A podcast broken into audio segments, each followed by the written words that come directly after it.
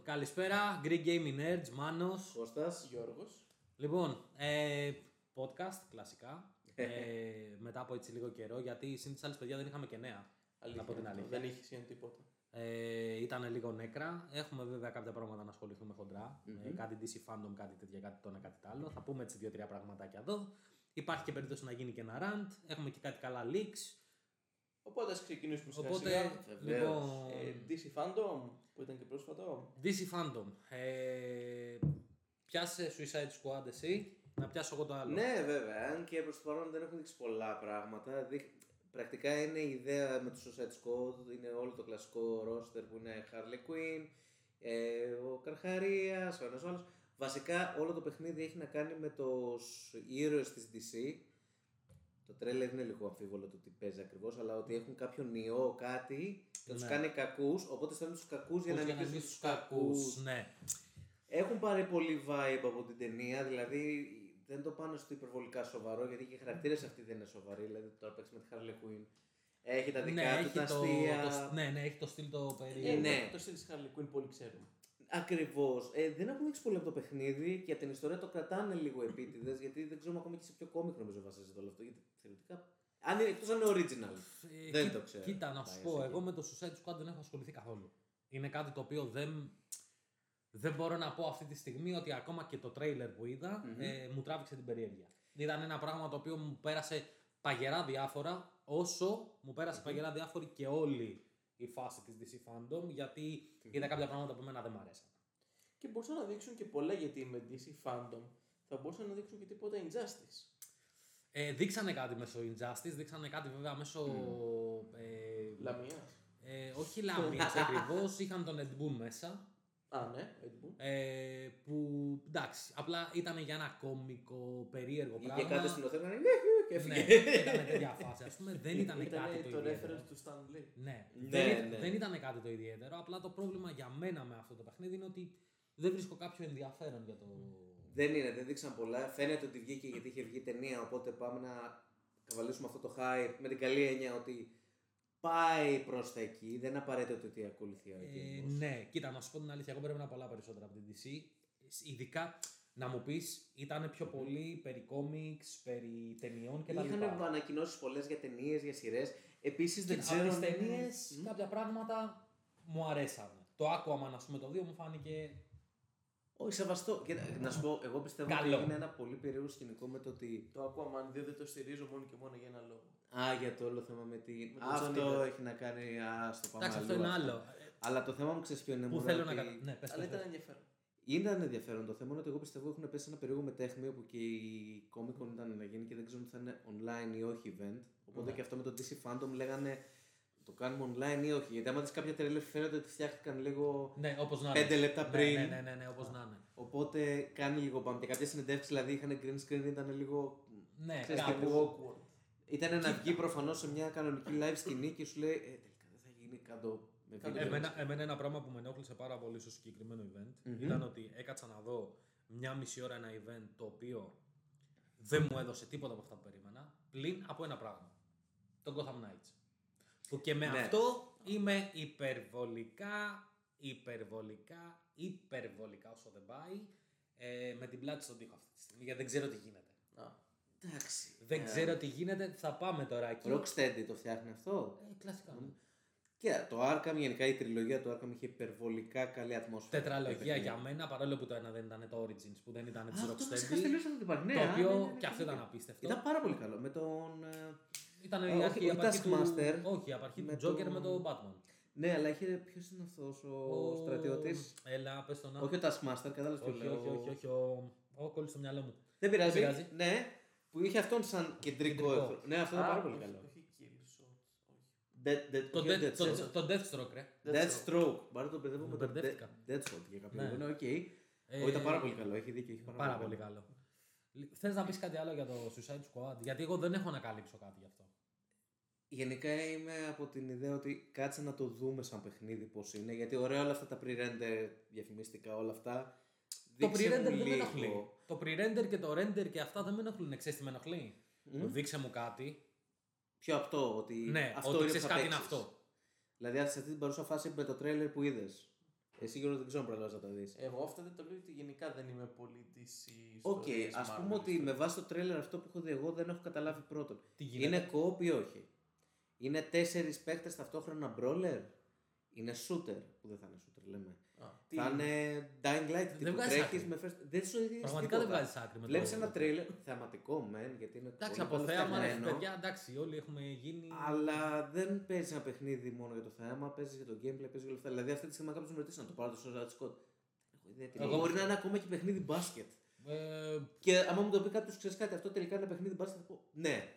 Δεν ξέρω τι είναι. Εντάξει, είναι το θέμα το ότι πραγματικά εγώ στην κυριολεξία δεν έχω να πω κάτι για το συγκεκριμένο, γιατί πραγματικά με άφησε παγερά διάφορο. Μιλάμε ότι ήμουν σε φάση, δηλαδή. Μην γίνεις και εσύ Deathloop με τις 45 τρέλες μέχρι να. Ναι, ήμουν σε φάση, έλα, τελείωνε, πάμε να δούμε τι θα δούμε. Ναι. Θα μείνω όμως λίγο στον Gotham Knights, να το αναλάβω εγώ άμα είναι. Ναι, ναι, έχω παίξει και τα Arkham, ξέρω πώς προχωράει η θεωρητικά υπόθεση. Λοιπόν, δεν θα κάνω spoiler, δεν θα πω τύπου πώς. Βέβαια και το ίδιο το τρέιλερ το. Πριν το πρώτο που είχαν βγάλει, υπάρχει το spoiler από τον Bruce Wayne. Ναι, κτλ. Ναι, το θέμα ποιο είναι όμως. Ναι, το θέμα ποιο είναι. Καταλάβω και το Gotham Knights. Ναι. Το θέμα είναι ότι εγώ έχω μια βασική. Με άφησε με μια βασική απορία το συγκεκριμένο παιχνίδι. Ελέγχεις τους apprentices, έτσι. Τους μαθητευόμενους. Μια χαρά. Robin, Bad Girl κτλ. Nightwing και. Νομίζω και Red Hood. Και Red Hood. Α, ωραία. Το πρόβλημά με εμένα αξίζει ποιο είναι. Αυτό είναι όλο το θέμα Apprentice και ο Batman Z, γιατί έχουν μέσα και το Council of the Owls, όλο αυτό με το συμβούλιο με τις κουκουβάγες και τέτοια. Έχει πολύ ενδιαφέρον. Είδα το τρέιλερ που πραγματικά το τρέιλερ μου πέσε το σαγόνι όταν το δω από το θέμα γραφικών. Ήταν απίστευτο. Αλλά και πάλι ήταν πολύ καλό. Και τα παλιά ήταν και το παλιό. Γενικά έχουν κρατήσει μια στάνταρ ποιότητα. Ναι, αυτό, ναι. Το θέμα είναι. Ναι, εντάξει, είναι Rocksteady, έτσι, κακά τα αυτό. Ναι. Το θέμα είναι όμως ότι αυτή τη στιγμή εγώ περιμένω ένα πράγμα. Να δω. Ίσως θα ήθελα. Να πω εγώ ότι περιμένω, μάλλον αυτό. Θα ήθελα κάτι τόσο παραπάνω. Ξέρετε τι συνέδεσα τώρα. Είχα διαβάσει ότι το Batman το 3 Arkham Knight. Το τελευταίο. Ότι το κάνουν remaster για τα next gen. Το Arkham Knight είχε μεγάλο πρόβλημα όταν είχε πρωτοβγεί, οπότε ίσως το κάνουν καλύτερο optimize. Οπότε μήπως η next gen upgrade ή remaster, εφόσον από ό,τι κατάλαβα συνεχίζει. Remaster έχουν γίνει. Το Arkham City και το Arkham Asylum, τα δύο πρώτα. Όχι, είπαν για το Arkham Knight, το διάβασα τις προάλλες σαν leak. Α, αυτό δεν το ήξερα. Μακάρι, είναι πάρα πολύ πανέμορφο παιχνίδι. Και τα τρία είναι πολύ. Το πρώτο έχω παίξεις, το δεύτερο το έχω παίξει. Ξέρεις τι γίνεται. Το ένα είσαι μέσα στη φυλακή, είναι πιο κλειστοφοβικό με την έννοια. Ναι, το δύο σε ανοίγει λίγο στο νησί και το τρία είναι βασικά μια ολόκληρη πόλη. Δηλαδή είναι. Πάει σε καλή progression. Ναι, είναι πολύ καλό progression, γιατί φεύγεις από ένα κλειστό μέρος, ένα πιο μεγάλο σε ένα πιο μεγάλο. Και αυτό που μου κίνησε πολύ την περιέργεια με τον Gotham Knights είναι ότι σε πάει σε κάποια συγκεκριμένα μέρη. Δηλαδή από το τρέιλερ όλο ήταν λίγο περίεργο σε φάση ότι δηλαδή είδα μέχρι και δαίμονες, ας πούμε, μέσα στο παιχνίδι. Τι είναι όλο αυτό που παίζει. Όχι, κατάλαβες τι εννοώ. Ναι. Ότι τι παίζει, πώς θα το περάσω. Δηλαδή πιστεύω ότι το story θα είναι ή απίστευτο ή μάπα. Τα Arkham δεν δείξανε ποτέ. Αυτό είναι το θέμα. Ότι ξέρεις κάτι, όταν είχα παίξει το Arkham Asylum, περίμενα ότι το story, ας πούμε, θα είναι, ξέρω εγώ, ένα 50% γάμο. Έτσι, καλό γερό. Ναι. Και μου το πήγε στο 150. Ναι. Το Arkham City περίμενα ότι θα είναι λίγο πιο πεσμένο από τις προσδοκίες που είχα και μου το πήγε στο 200. Το Origins με μπαλατζάρισε λίγο, να το πω έτσι. Το Origins πιστεύω βγήκε γιατί ήθελαν κάτι να βγει ακόμα. Εγώ εκεί το πάω. Να σου πω κάτι. Το Arkham Knight, συγγνώμη σε διακόπτω. Το Arkham Knight ήταν κάτι το οποίο με πήγε στο 250, γιατί εντάξει με τον Batman έχω ψυχος, έχω τρέλα, μου αρέσει. Αλλά με χαλάσανε κάποια σημεία στο παιχνίδι. Ναι, η αλήθεια είναι αυτή. Κοίταξε, το λογικό progression αυτό που έλεγε ο Γιώργος για μένα δεν ήταν μόνο ότι μεγαλώσει ο κόσμος. Εγώ πώς το είδα. Το ένα, είσαι σε ένα άσυλο, είσαι κυνηγημένος.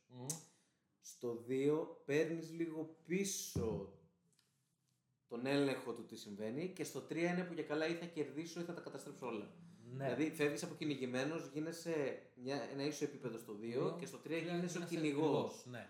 Οπότε στην προηγούμενη περίπτωση, στο καινούριο αυτό εδώ που θα βγει το Knights, υποθέτω παίζεις με το aftermath όλο αυτό. Ότι έχουν, ό,τι έχει απομείνει ή θα το σώσουμε ή θα καταστραφεί. Και πιστεύω ότι αυτό το Arkham Knight βγαίνει γιατί, αν θυμάσαι καλά, στο 3, δεν ξέρω αν παίξει το Arkham Knight. Το... Έχω δει. Είχε κάποιες μάχες οι οποίες παίζανε δύο, δεν χειριζόσουν και τους δύο. Ναι. Ήταν λίγο ότι ο Nightwing είναι εκεί, εσείς ο Batman, και όλες τις πηγαίνατε στον ίδιο, χτυπάγατε, είχε κάποια κόμπος. Κατάλαβα. Και μάλλον με βάση αυτό σου λέει, εδώ έχουμε μια καλή βάση.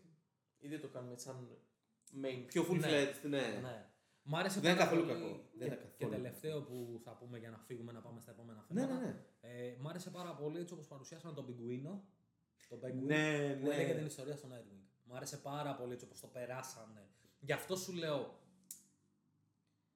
Το θέλω αυτή τη στιγμή, αν μου το δίνανε, το είχα βάλει στην κονσόλα. Μου είτε στο Xbox είτε στο PS5. Γενικά έχει πολύ. Αλλά το φοβάμαι. Όχι, το Batman. Δεν είσαι σίγουρος αν θα είναι καλό, αλλά θες να το παίξεις. Ναι. Να σου πω κάτι, έχει μια εταιρεία η οποία έφτιαξε μια. Άσε το Origin στην άκρη, γιατί είναι το Origin και πες ότι βγήκε απλά για να βγει. Τα τρία προηγούμενα παιχνίδια ήταν καλά. Δηλαδή, όταν εγώ κατά λάθος στο Night ήταν ή στο City, στο Night νομίζω, που πας μέσα στην Ελλάδα που σκότωσαν τους γονείς του Bruce Wayne. Στο City. Και έχει το τριαντάφυλλο κάτω και αν πας από πάνω, χωρίς λόγο, απλά έχει ένα κουμπί που απλά πέφτει και τον βλέπεις και τσαντίζεται και λέω αυτό δεν είναι αναπέρα να το βάλουν. Είναι το πιο περιττό. Δεν είναι περιττό γιατί είναι ένα μεγάλο κομμάτι του χαρακτήρα. Είναι το lore. Δεν πας εκεί ποτέ όμως. Δηλαδή πρέπει να πεις, αυτό το εξτρά. Ναι. Εκεί είναι το σινεμά, λες εκεί πίσω. Το πονάγανε αυτό που κάνανε, δηλαδή φαινότανε. Κοίτα να σου πω κάτι, είναι λογικό και αυτό το είχα πει και σε παλιότερο βίντεο που κάναμε και σε podcast. Το έχεις πει και εσύ, το έχει πει και ο Γιώργος. Ότι άμα δεν πονάει η εταιρεία αυτό που φτιάχνει, καλύτερα να το κάνεις. Ναι, απλά όσο πιο μεγάλη είναι η εταιρεία που ασχολείται με κάτι, είναι πιο εύκολο να ξεφύγει αυτό. Δηλαδή, τύπου πάμε καθαρά για να το φτιάξουμε. Ωραία, τώρα θες να πάμε στα επόμενα θέματα. Γιατί αυτό που λες έχει μεγάλο. Το έστεινα, σήμερα το στήσω τελείως. Για σα λίγο να πάμε. Για να δούμε κάποιες εταιρείες που δεν ξαφνιάζονται τόσο όσο θα έπρεπε. Για ξεκινάτε. Λοιπόν, σήμερα η μέρα είναι Παρασκευή. Mm-hmm. Εσείς λογικά θα δείτε το βίντεο ή στο Σαββατοκύριακο ή τη Δευτέρα. Mm-hmm. Έτσι, ανάλογα πότε θα ανέβει. Σήμερα Παρασκευή που γυρνάμε το podcast, έγινε ανακοίνωση για... Πω, δεν μπορώ να το πω. Δεν μπορώ να το πω. Μη γελάτε ρε. Όχι, γιατί ξέρω ότι είσαι τσιτάρε. Μη γελάτε, δεν μπορώ να το πω. Λοιπόν, βγήκε το τρέιλερ. Πέστοση. Πέστο, δεν κάνω πρόβλημα. Όχι. Δεν θα το πεις εσύ, δεν έχω πρόβλημα. Το GTA, το Remastered Trilogy θεωρείται. Ναι. Είναι το Enchained Edition. 3. Enhanced. Είναι Enchanted, είναι μαγικό. Όχι. Είναι Enchanted, είναι μαγικό για αυτό το GTA, το Vice City και το San Andreas. Είναι San Andreas. Μοιάζει με φίλο. Θα είναι σαν να μπαίνει. Ναι, τέτοια φάση. Ουρανού κατάνοιξη. Λοιπόν, το πρόβλημα ποιο είναι. Τώρα. Λοιπόν. Συν της άλλης, καθόμουν λίγο πριν έρθω. Αλλάζει την κουβέντα, θέλει να το πει. Θέλω να καταλήξω. Περιμένετε, μην γελάτε ρε παιδιά, μην γελάτε γιατί έχουμε πρόβλημα. Το θέμα είναι ότι σήμερα μίλαγα με ένα παλικάρι λίγο πριν έρθω εδώ πέρα για να κάνουμε το βίντεο. Mm-hmm. Και εκεί που καθόμαστε, ξέρω εγώ, μου λέει ρε εσύ, στο Game Pass μου λέει το San Andreas, μου λέει να το κατεβάσεις από την καινούργια φάση. Θα βάλουν το San Andreas κιόλας μες στο Game Pass. Το San Andreas. Όχι όλα, το San Andreas. Λοιπόν, εγώ θα πω ένα πράγμα και ας μου επιτραπεί η έκφραση, μη βάλεις beep. Σεβαστό. Η Rockstar είναι η μεγαλύτερη ξεφτύλα που υπάρχει αυτή τη στιγμή σε θέμα εταιρείας στον τομέα του gaming. Και το λέω εγώ. Γιατί να βάλω beep σε αυτό. Σκέφτηκα κάτι και δεν ήθελα να πω αυτό που μου βγήκε. Οπότε είπα να πω αυτή τη τέτοια.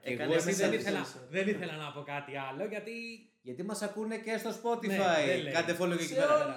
Σε όλα. Εγώ είμαι, ξέρεις, είμαι ο χορηγός. I'm the plugin. Είμαι κάτι σαν το Chrome πάνω. Το θέμα είναι. Με τσαντίσει και εμένα για άλλο λόγο.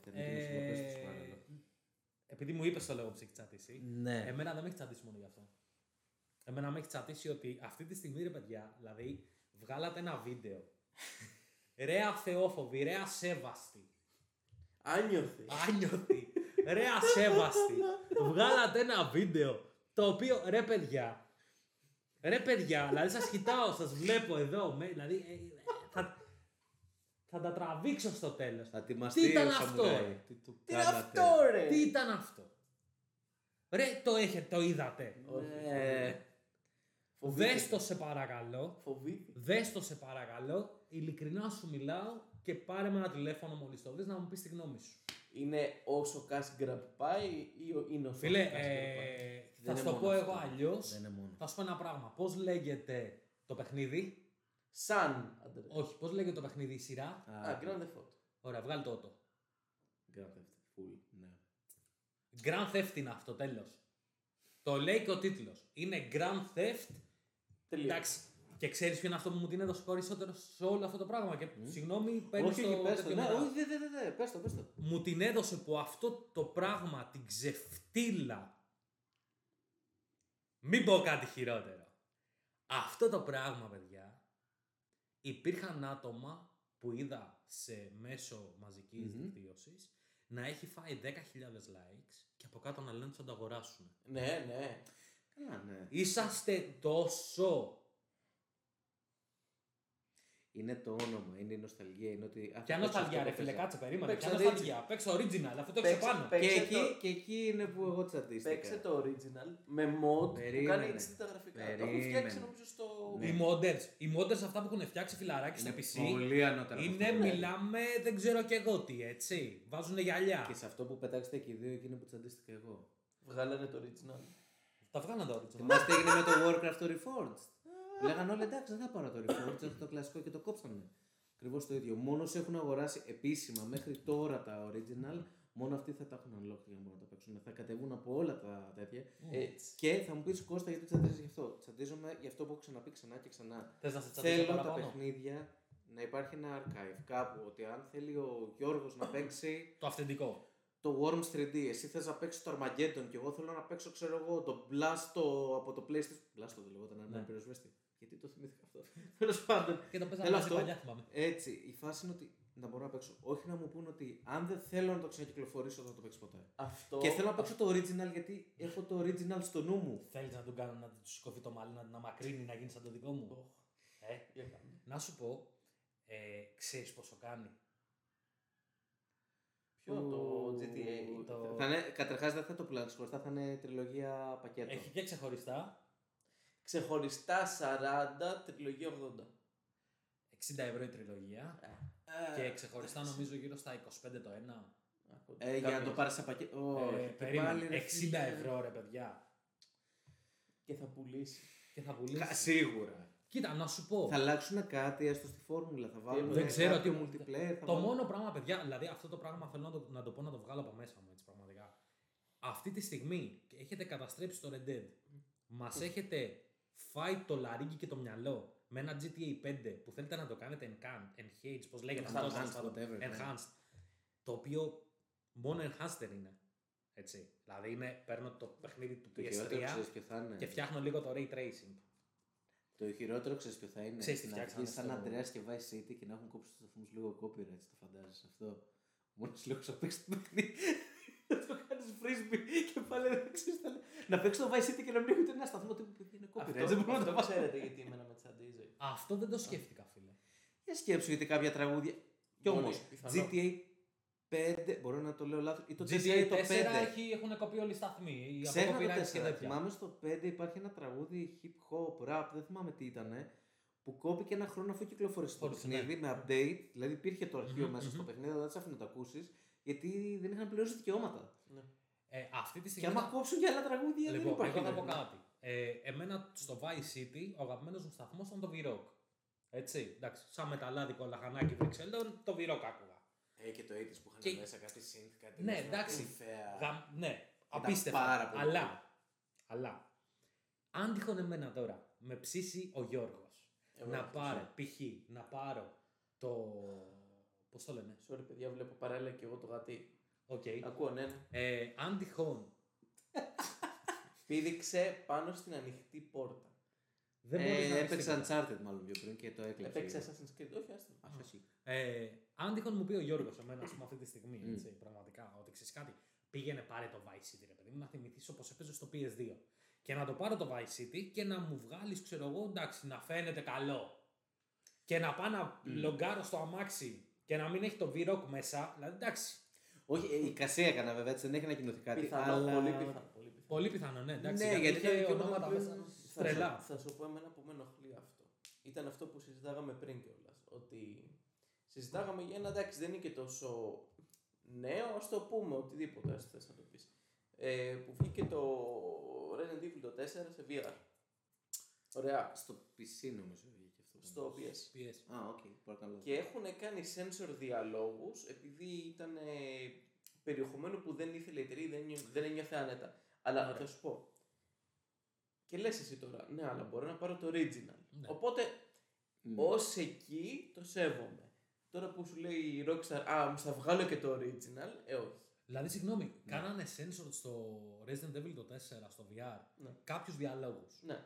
Φαντάσου τώρα να σου βγει το San Andreas ή το Vice City. Να μην έχει αυτό είναι το επόμενο. Και να...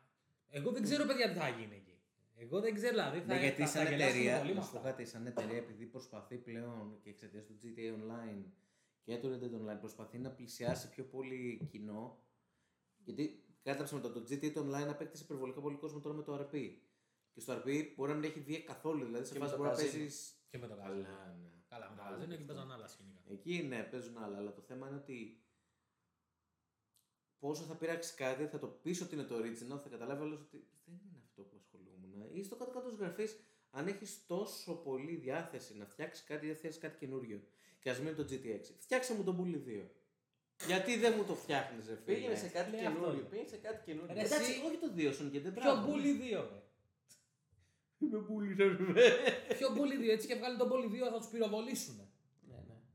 Ναι, εντάξει, που πρόσεξε. Δεν ήσουν ο bully στο παιχνίδι. Σου κάναν bullying και έπαιρνες εκδίκηση γι' αυτό. Προστάτευε τα παιδιά για να μην φάνε ναι, bullying. Ποιος το λέει αυτό. Αυτοί που έχουν παίξει τουλάχιστον μία ώρα το παιχνίδι. Αυτό ναι, οκ, εντάξει, ναι. Άστο, γι' αυτό σου λέω. Έχουμε δει και άλλα παραδείγματα τώρα τελευταία που μόνο αυτό δεν λένε και άλλα γίνονται. Άστο. Ναι. Έτσι, άστο. Γενικά η Rockstar δεν ξέρω γιατί κάνει κάποιες τέτοιες κινήσεις που. Και να πω ότι τους λείπουν λεφτά για να φτιάξουν το 6. Δεν είναι. Δεν μπορώ να καταλάβω. Δηλαδή. Το μόνο που μπορώ να πω. Το μόνο που να σκεφτώ να το κάνανε αυτό είναι ότι ήρθαν και είπανε παιδιά, περιμέναμε να βγει του χρόνου, δεν θα βγει του χρόνου, θα βγει σε 3-4 χρόνια, όχι. Και γίνανε και λένε κάντε remastered, enhanced edition μέσα σε 2-3 μήνες μια άλλη ομάδα άκυρη και ώστε να πούμε ότι έχουμε κάποιο release για να κερδίσουμε χρόνο. Να σου πω κάτι, Γιώργο, το δέχομαι αυτό. Το δέχομαι. Αλλά πες το. Όχι με ένα παιχνίδι 10 και 20 χρόνων. Ναι. Πιάσε μου το Red Dead το 2 ναι, και πήγαινε το εξφεντώνησέ το στη σελήνη. Στο κάτω-κάτω της γραφής ζητάς από κάποιον να πρακτικά σου, να ξαναγοράσεις κάτι. Αυτή τη στιγμή ακριβώς. Και... Ή μόνο αν πουλάνε στο γεγονός ότι καλός ή κακός το κοινό του GTA 5 έχει πολλά και με βάση το RP, πολλά πιο νέα παιδιά που δεν θα έχουν παίξει τα original και θα το βλέπουν αυτοί ως κάτι καινούριο για αυτούς και πάνε και το πάρουν. Να σου πω κάτι. Ναι, δεν υπάρχει τόσο πολύ αυτό που λες και θα σου πω και το λόγο. Αλλά αυτό το παιδί θα ξοδέψει τα λεφτά αυτά στο online και όχι να πάρει. Ναι, ναι, ή θα παίξει το 5. Το πρώτο και κυριότερο είναι ότι αυτά τα παιδιά τα οποία θα πάνε να πάρουν την gas grab, την κάρτα που έχει η Rockstar, ναι, θα είναι για αυτό το λόγο, έτσι. Ναι. Εγώ τη λέω grab card. Μα είναι, ναι, απλά προς το μεταφράζουμε. Απλά το θέμα είναι ότι αυτή τη στιγμή εμένα μου δίνεις να παίξω. Αυτή τη στιγμή πλην του Σαν Ανδρέας, γιατί δεν μ' αρέσει. Το λέω. Το Σαν Ανδρέας είχε βγει μια πολύ καλή περίοδο για αυτό το παιχνίδι. Ήταν δηλαδή η φάση. Πότε είχε βγει πλέον. Το 2003. Είναι λίγο μετά τα 90s που το hip hop ήταν πιο. Ναι. Το 2001 βγήκε νομίζω το Vice City. Κάπου εκεί. Πόσο κορυφαίο να βγει το Σαν Ανδρέας και αντί για hip hop και αυτά να έχει μόνο. Το 2001 βγήκε το GTA το 3, συγγνώμη. Σήμερα που μιλάμε κλείνουν τα 20 χρόνια. Έχεις δίκιο, ναι. Για μένα ήταν η πρώτη αποκάλυψη το GTA το 3. 2 νομίζω βγήκε το Vice City και 2003 βγήκε το Σαν Ανδρέας. Θα σας γελάσω, δεν θυμάμαι. Ναι, αλλά ξέρω ότι σήμερα που μιλάμε, επειδή έγινε και αυτή η ανακοίνωση, είναι τα 20 χρόνια από το GTA το 3. Το πρόβλημά μου με ένα είναι άλλο. Αυτό το πράγμα είναι ξεφτύλα. Ναι, είναι ξεφτύλα. Έχεις ένα παιχνίδι το οποίο τρέχει και έχεις και ένα παιχνίδι το οποίο πρέπει να βγει. Τέλος. Ναι, σωστά. Δεν είναι αυτό το πράγμα τώρα, remaster και είναι λες και σας λείπουν τα λεφτά. Θα μας κάνει την έκπληξη τώρα στο τέλος του χρόνου θα ανακοινώσουν τα 7. Ποιο 7? Μετά το 6. Μπορεί να... Εγώ έμαθα θα μας ανακοινώσουν το 9. περιμένατε όλοι το 6. Θα βγάλουν το 7. Α, ακριβώς. Το 6 ήταν. Το 6 έχει βγει ήδη. Ήταν οι φιλίες που αποκτήσατε με το τώρα. Το κάναμε 10 φορές πιο καλό από το 5, αλλά δεν ήταν αρκετό. Αυτό ακριβώς. Οπότε θα πάμε κατευθείαν στο 10 για να είμαστε κομπλέ. Έτσι. Οπότε ναι, πιστεύω. Φεύγουμε από αυτό, δεν έχω να πω. Η πίεση δεν λέει να ανέβει κι άλλο. Όχι, δεν λέει. Τα παιδιά θα μας ακούνε επί. Ναι, εντάξει, δεν χρειάζεται. Καλώς ήρθατε ξανά στο podcast. Πάμε. Back on track. Επόμενο. Να μιλήσουμε για ένα από τα αγαπημένα μου leak. Α, ναι, για το Killer Instinct 2. Ας πάρει λίγο και το center stage ο Γιώργος. Γεια συνέχισε. Αφήστε με, είμαι χαρούμενος. Γεια συνέχισε, γιατί και εγώ είμαι χαρούμενος. Το Killer Instinct ήταν ο... Αν επιτρέπετε άμεση χωρίς που σας διακόπτω, leak, για κυκλοφορία leak και παραγωγή τι leak. Όχι, όχι, ότι είναι ήδη in development. Οκ, και άμα σκέφτεσαι ότι το Killer Instinct 1 βγήκε μέσα σε 10 μήνες. Και ήταν πριν 7 χρόνια. 10 μήνες. Ναι, φίλε, 10 μήνες. Αυτό το παιχνίδι που βγήκε έτσι σταθερό βγήκε σε 10 μήνες. Σε 10 μήνες. Τι γίνεται, το στρες προκαλεί καλό για κάποιους ανθρώπους, μάλλον. Όχι, δεν είναι καλό, απλά η ομάδα που είναι να το βγάλει. Ναι, κάτω. Ήταν τρελή οπαδή. Και δεν έχουν φτιάξει κανένα δικό τους τρελό παιχνίδι. Οπότε έγινε λίγο ότι είναι development. Για πες. Ότι είναι in development, που αυτό και μόνο μου αρκεί. Δεν θέλω κάτι άλλο. Α βγει σε 3 χρόνια, δεν με νοιάζει, σε 2 χρόνια. Αλλά. Ας πούμε ότι είναι development και εδώ τώρα που είναι... είσαι και εδώ θα είμαι. Καλά, ναι. Πρόσεξε. Πότε το έμαθα στο leak σήμερα ή χθες? Ή χθες ή προχθές. Λοιπόν. Στα Game Awards μπορεί να έχουμε... Μακάρι. Ας κάνουν αυτό που είχαν κάνει άλλη φορά. Ένα καπαγιώτα. Ένα λόγο. Ένα καπαγιώτα 2. Ή KII. Λοιπόν, πρόσεξε να δεις τώρα. Πιστεύω ότι το παιχνίδι αυτό ξέρεις πότε θα το έχουμε. Χριστούγεννα του 22. Αν το πάνε έτσι όπως φαντάζομαι. Γιατί πρόσεξε. Πρόσεξε τι έρχονται Game Awards. Ναι. Πρόσεξε τι έρχεται η 3. Ναι. Πρόσεξε τι έρχεται Street Fighter 6. Δεν ξέρεις τι πιστεύω, θα σου πω. Και πρόσεχε τι θα σου πω τώρα που σε διακόπτω. Και μου καλύπτεις τα πάντα ότι θες. Okay. Street Fighter. Διάβασα κάπου ότι θα είναι πάλι με τη Sony ή Capcom. Άμα γίνει πάλι αυτό. Οπότε λογικά θα παίξει μπάλα να χτυπήσει η Microsoft, ναι, έτσι, ναι, αυτό το πράγμα. Γι' αυτό σου λέω το περίμενο πολύ. Έτσι είναι. Ελίρι, άμα βγει. Εγώ ρωτάω τώρα επειδή όπως είπαμε στα fighting και στα πιο. Όχι, άστο το που στην πλατφόρμα. Εγώ το πάω τελείως αλλού. Ήτανε με season οι χαρακτήρες. Δηλαδή μπορεί να κυκλοφορήσει το Killer Instinct με 4. Ήτανε το πρώτο παιχνίδι που έφτιαξε τα season σε fighting. Ναι, αλλά season με release νέων χαρακτήρων ενώ μπορεί να βγει το Killer Instinct. Το Δεκέμβρη του 2022 είχε βγει με 6 χαρακτήρες. Και μετά προσθέτανε. Ήταν σαν DLC, ενώ επιπληρωμή ήταν DLC. Επιπληρωμή. Απλά το παιχνίδι, το base ήταν free to play. Ναι, ήταν free to play. Δεν το γνώριζα αυτό. Είχες το full παιχνίδι, αλλά έπαιζες μόνο με το Jayco. Ναι, μόνο με το Jayco, ναι, σωστό. Α, ναι, οκ, το πιάσα. Δηλαδή μπορούσες να παίξεις 1.000.000 ώρες. Απλά μπορούσες μόνο με το Jayco. Και νομίζω μετά ήταν και με τον. Είχε δύο μετά. Ήταν ο Jayco και άλλος ένας. Όταν πολλούς, μετά βάλανε και την αυτή με τα glow sticks. Την Orchid. Βάλανε και την Orchid προς εξεκλειδώσεις. Και επίσης σου είχε ένα χαρακτήρα κάθε εβδομάδα για να παίζεις τις τρεις θέσεις. Α, λογική LOL που σου δίνει ένα free χαρακτήρα κάθε εβδομάδα. Ναι, απλά το θέμα είναι ότι σου έλεγε θες να πάρεις το season pass, έκανε 15 ευρώ νομίζω για 6 χαρακτήρες και αυτά. Οι πίστες και όλα ήταν έτσι αμπέτσικα αλλιώς. Ναι, εντάξει, τα stages. Νομίζω ναι. Κοίτα, εμένα ήταν ο λόγος που ήθελα να πάρω Xbox πάρα πολλά χρόνια έτσι.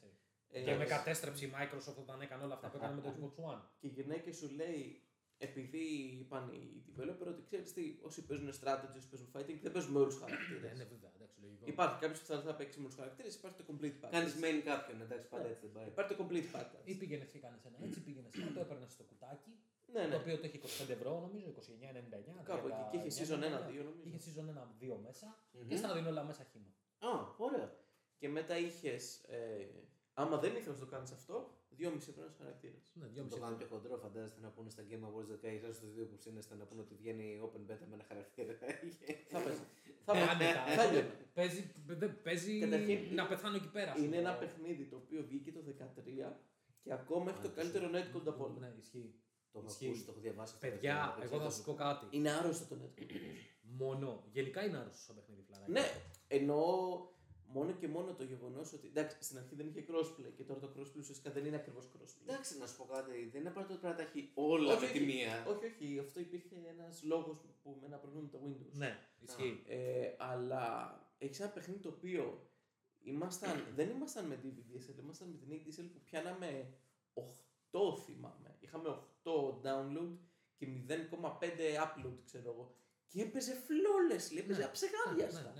Εντάξει, υπάρχουν κάποιοι που το έχουν. Και ο κώδικας είναι ένα λάθος. Ο κώδικας, ναι, ένα ακόμα λάθος να φύγει. Και πρόσεξε, δεν ήταν απλά μόνο ότι έπαιζε τέλεια. Είχαν βάλει συστήματα για τον ήχος, στο όταν κάνεις combo break, κάνεις οτιδήποτε, ανάλογα με το τι γίνεται, να αλλάζει και όλο το τραγούδι. Και όλο αυτό πάταγε πάνω στο netcode. Δηλαδή, είναι τρελό το πράγμα. Ξεκίναγες κόμπο. Δεν το έχεις παίξει καθόλου. Έχω δει το Γιώργο να παίζει και αυτό που μου είχε μείνει στο τέλος όταν κάνεις. Δεν είναι fatality. Το Ultra. Ένα που παίζεις σαν beats που κάνεις συνέχεια και ναι, το είχα δει. Τι γίνεται, είχα δει που το έλεγε ένας από τους πιο μεγάλους YouTubers σε fighting παιχνίδι στην Αμερική. Που είχε δουλέψει μάλιστα. Ένα Maximilian. Ο τυπάς γυρνάει και λέει: κλείστε όλα τα sound effects. Και αφήστε μόνο τη μουσική. Ξέρεις γιατί γελάει. Και όταν ξεκινάς τα κόμπο, ναι. Εάν όλο σου κάνει κόμπο break εδώ, πηγαίνει η μουσική πίσω από εκεί που ξεκίνησε το κόμπο. Είναι τρελό. Όσο πιο μεγάλο κόμπο κάνεις, τόσο πιο πολύ χτυπάει η μουσική. Κοίτα, μπορώ να πω κάτι. Τώρα, έτσι κι αλλιώς, να σας πω την αλήθεια, και εγώ και ο Γιώργος είμαστε πολύ φίλοι με το. Όχι προσωπικά, ενώ πολύ φίλοι το καναλιού του Maximilian Dude. Ναι. Να πω την αλήθεια, είναι ο μόνος από τους YouTuber που βλέπω, γιατί ασχολείται με ένα τομέα που. Και εγώ με πάρα πολύ, έτσι, με το fighting. Θα σου πω ένα πράγμα. Δεν ξέρω αν έχεις δει την αντίδρασή του όταν βγήκε το Killer Instinct. Σήμερα το ξανάδω. Εγώ θα σου πω ένα πράγμα. Έτσι ήμουνα την ημέρα που είδα την ηθρή εκείνη που έγινε αυτό το πράγμα. Πραγματικά ήμουνα σε φάση κοντά με τα κλάματα, μόνο και μόνο που το είδα. Το περίμενα αυτό το παιχνίδι 18 χρόνια. Την πρώτη φορά που ξαναπείς ήταν στο Super Nintendo. Ναι. Arcade, Super Nintendo και. Στο Arcade θα σου πω ένα πράγμα. Ήμουνα πολύ τυχερός και ξέρεις. Είχε έρθει η Ελλάδα. Ναι. Ήταν ένα από τα μάλιστα κοντά σε εμάς, αυτό δεν λες. Που πηγαίναμε. Ναι. Όταν έκανα και το βίντεο με τα Arcade Memories, κάποια στιγμή πρέπει να κάνουμε ένα βίντεο για αυτό το αρκεντάδικο. Πω, φίλε, ναι. Δεν θα έδινα να υπάρχει ένα αρκεντάδικο να πάω. Με ένα νόμο διαλύθηκαν όλα και μάλιστα τη μέρα που βγήκε ο νόμος σε πληροφορία ήμουν όχι σε αυτό που είναι κοντά μας, ήμουν κάτω στο κέντρο στην Αθήνα σε ένα. Πού? Πες μου στα Εξάρχεια. Κάνικος εκεί είναι. Αχ, πήγαινα εκεί. Σε πληροφορώ ότι μπήκε αστυνομική την όπου έπαιζα. Και είχε γέλιο γιατί εγώ έπαιζα σε φάση τι γίνεται εδώ ρε παιδί. Και έπαιζα ένα τύπου Time Crisis, λεγόταν. Ήταν πολύ τρελό παιχνίδι. Είχε βγει στο PlayStation αυτό που υποτίθεται είχε motion. Και όπως κουνιώσουν ακριβώσουν. Αλλά δεν τα VR, τότε δεν υπήρχαν τέτοια. Τι ωραίο το τέτοιο λες ρε. Έπαιζε στο ρόλο ενός αστυνομικού. Αχ, το τέτοιο λες ρε, του Sega Saturn. Ναι. Το κόλλησα τώρα. Αυτό λέω πάντως. Με το Stun. Ναι. Δεν το θυμάμαι. Εντάξει, ναι. Καλημέρα. Αυτό ήταν απίστευτο. Ναι. Κοίτα. Και εσύ το κόψαν. Το νόμο που λες. Λοιπόν, να συνεχίσουμε να πούμε δύο-τρία πράγματα. Ναι, ήταν πολύ περίεργη εποχή. Λοιπόν, που λες είμαι εκεί στο Arcade. Αυτό τι είχε γίνει, αυτό είχε βγει. Στο Arcade πάνω στο γήπεδο κοντά λες. Ναι, και εκεί ήμουν όταν έγινε. Το κόνσεπτ με αυτό τι είχε βγει πολύ χοντρικά. Είχαν απαγορευτεί. Τα παιχνίδια. Ήταν τόσο αόριστος αυτός ο νόμος που αγορεύονταν τα games. Οπότε τι είχε συμβεί. Το είχαν κάνει για τα τυχερά παιχνίδια. Και μετά, αλλά το αφήσαν τόσο open-ended. Ήταν για τα παιχνίδια. Ναι. Σε ελεύθερη μετάφραση τι έγινε. Απαγορεύτηκε για κάποιες μέρες να πουληθούν οποιοδήποτε κινητό στην αγορά γιατί όλα είχαν προεγκατεστημένα παιχνίδια.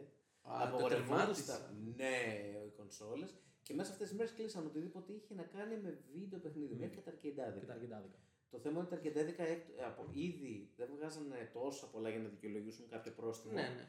Οπότε το βρήκανε σαν παραθυράκι και εξαιτίας αυτού μπορούσαν να δηλώσουν κλείσιμο χωρίς μεγάλη ρήτρα. Γιατί σου λέει ο νόμος με κλείνει.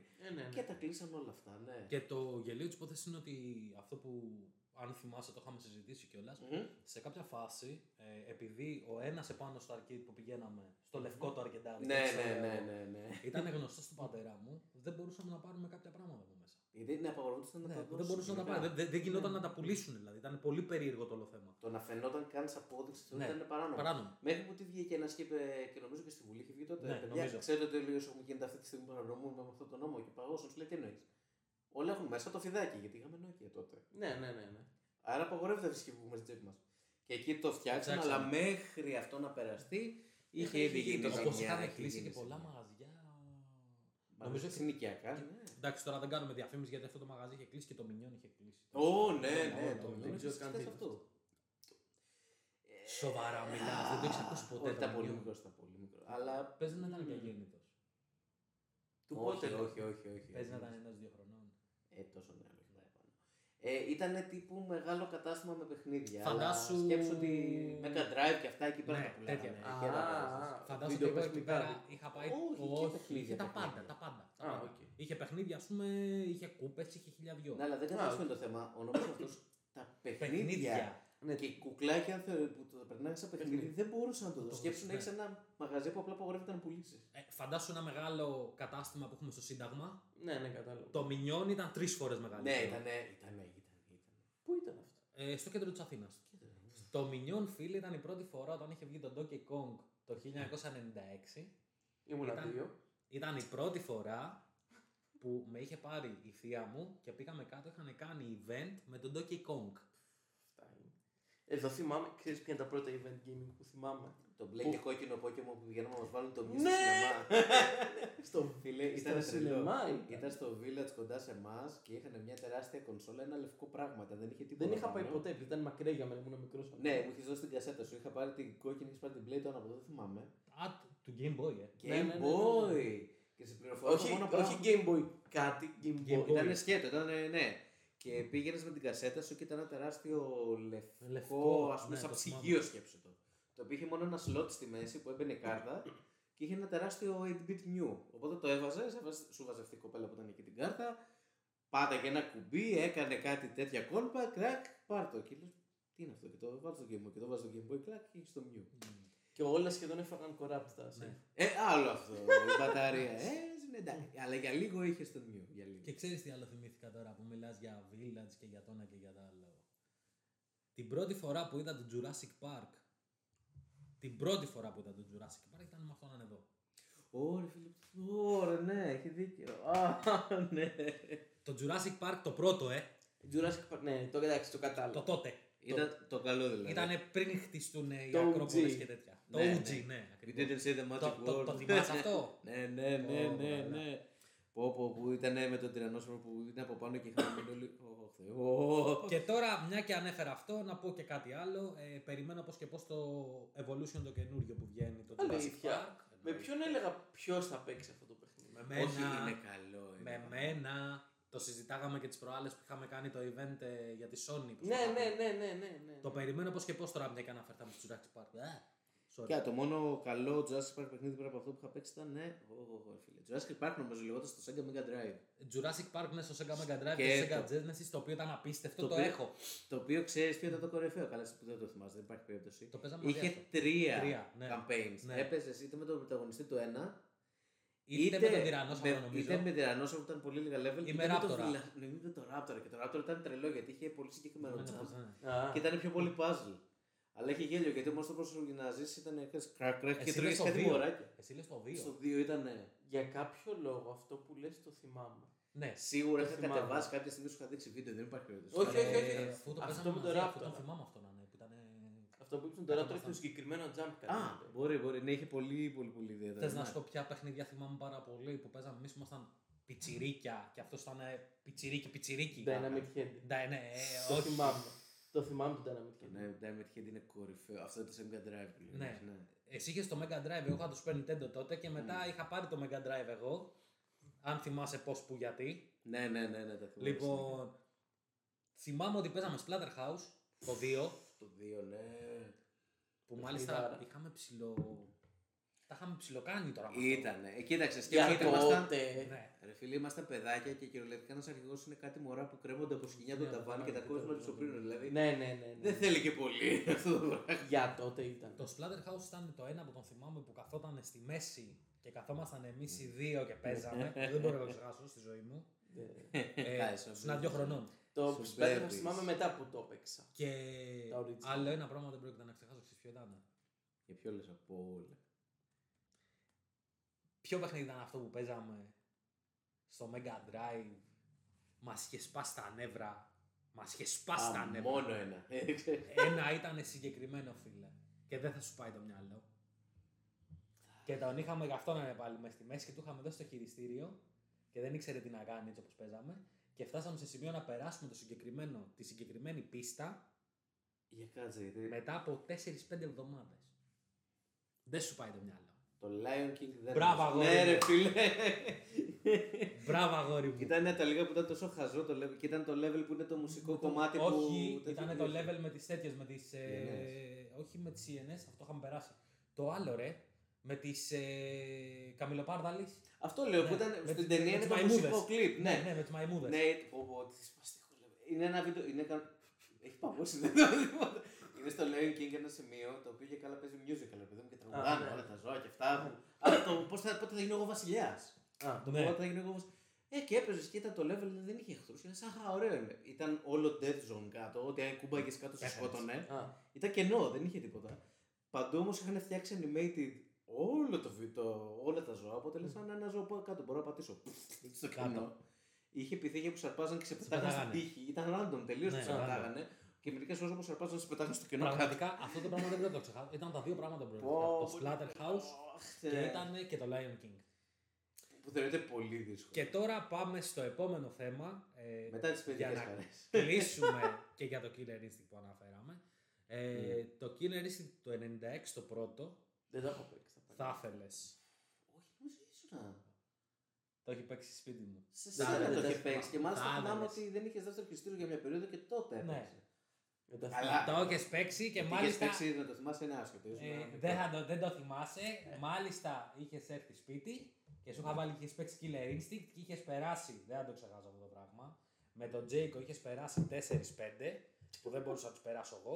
Και κόντευα να τον πετάξω από τον μπαλκόνι. Μου είχαν γυρίσει τα μάτια. Η αλήθεια είναι ότι στο Killer Instinct δεν μπορούσα να πατάω random κουμπιά, γιατί αυτό είναι ο σκοπός.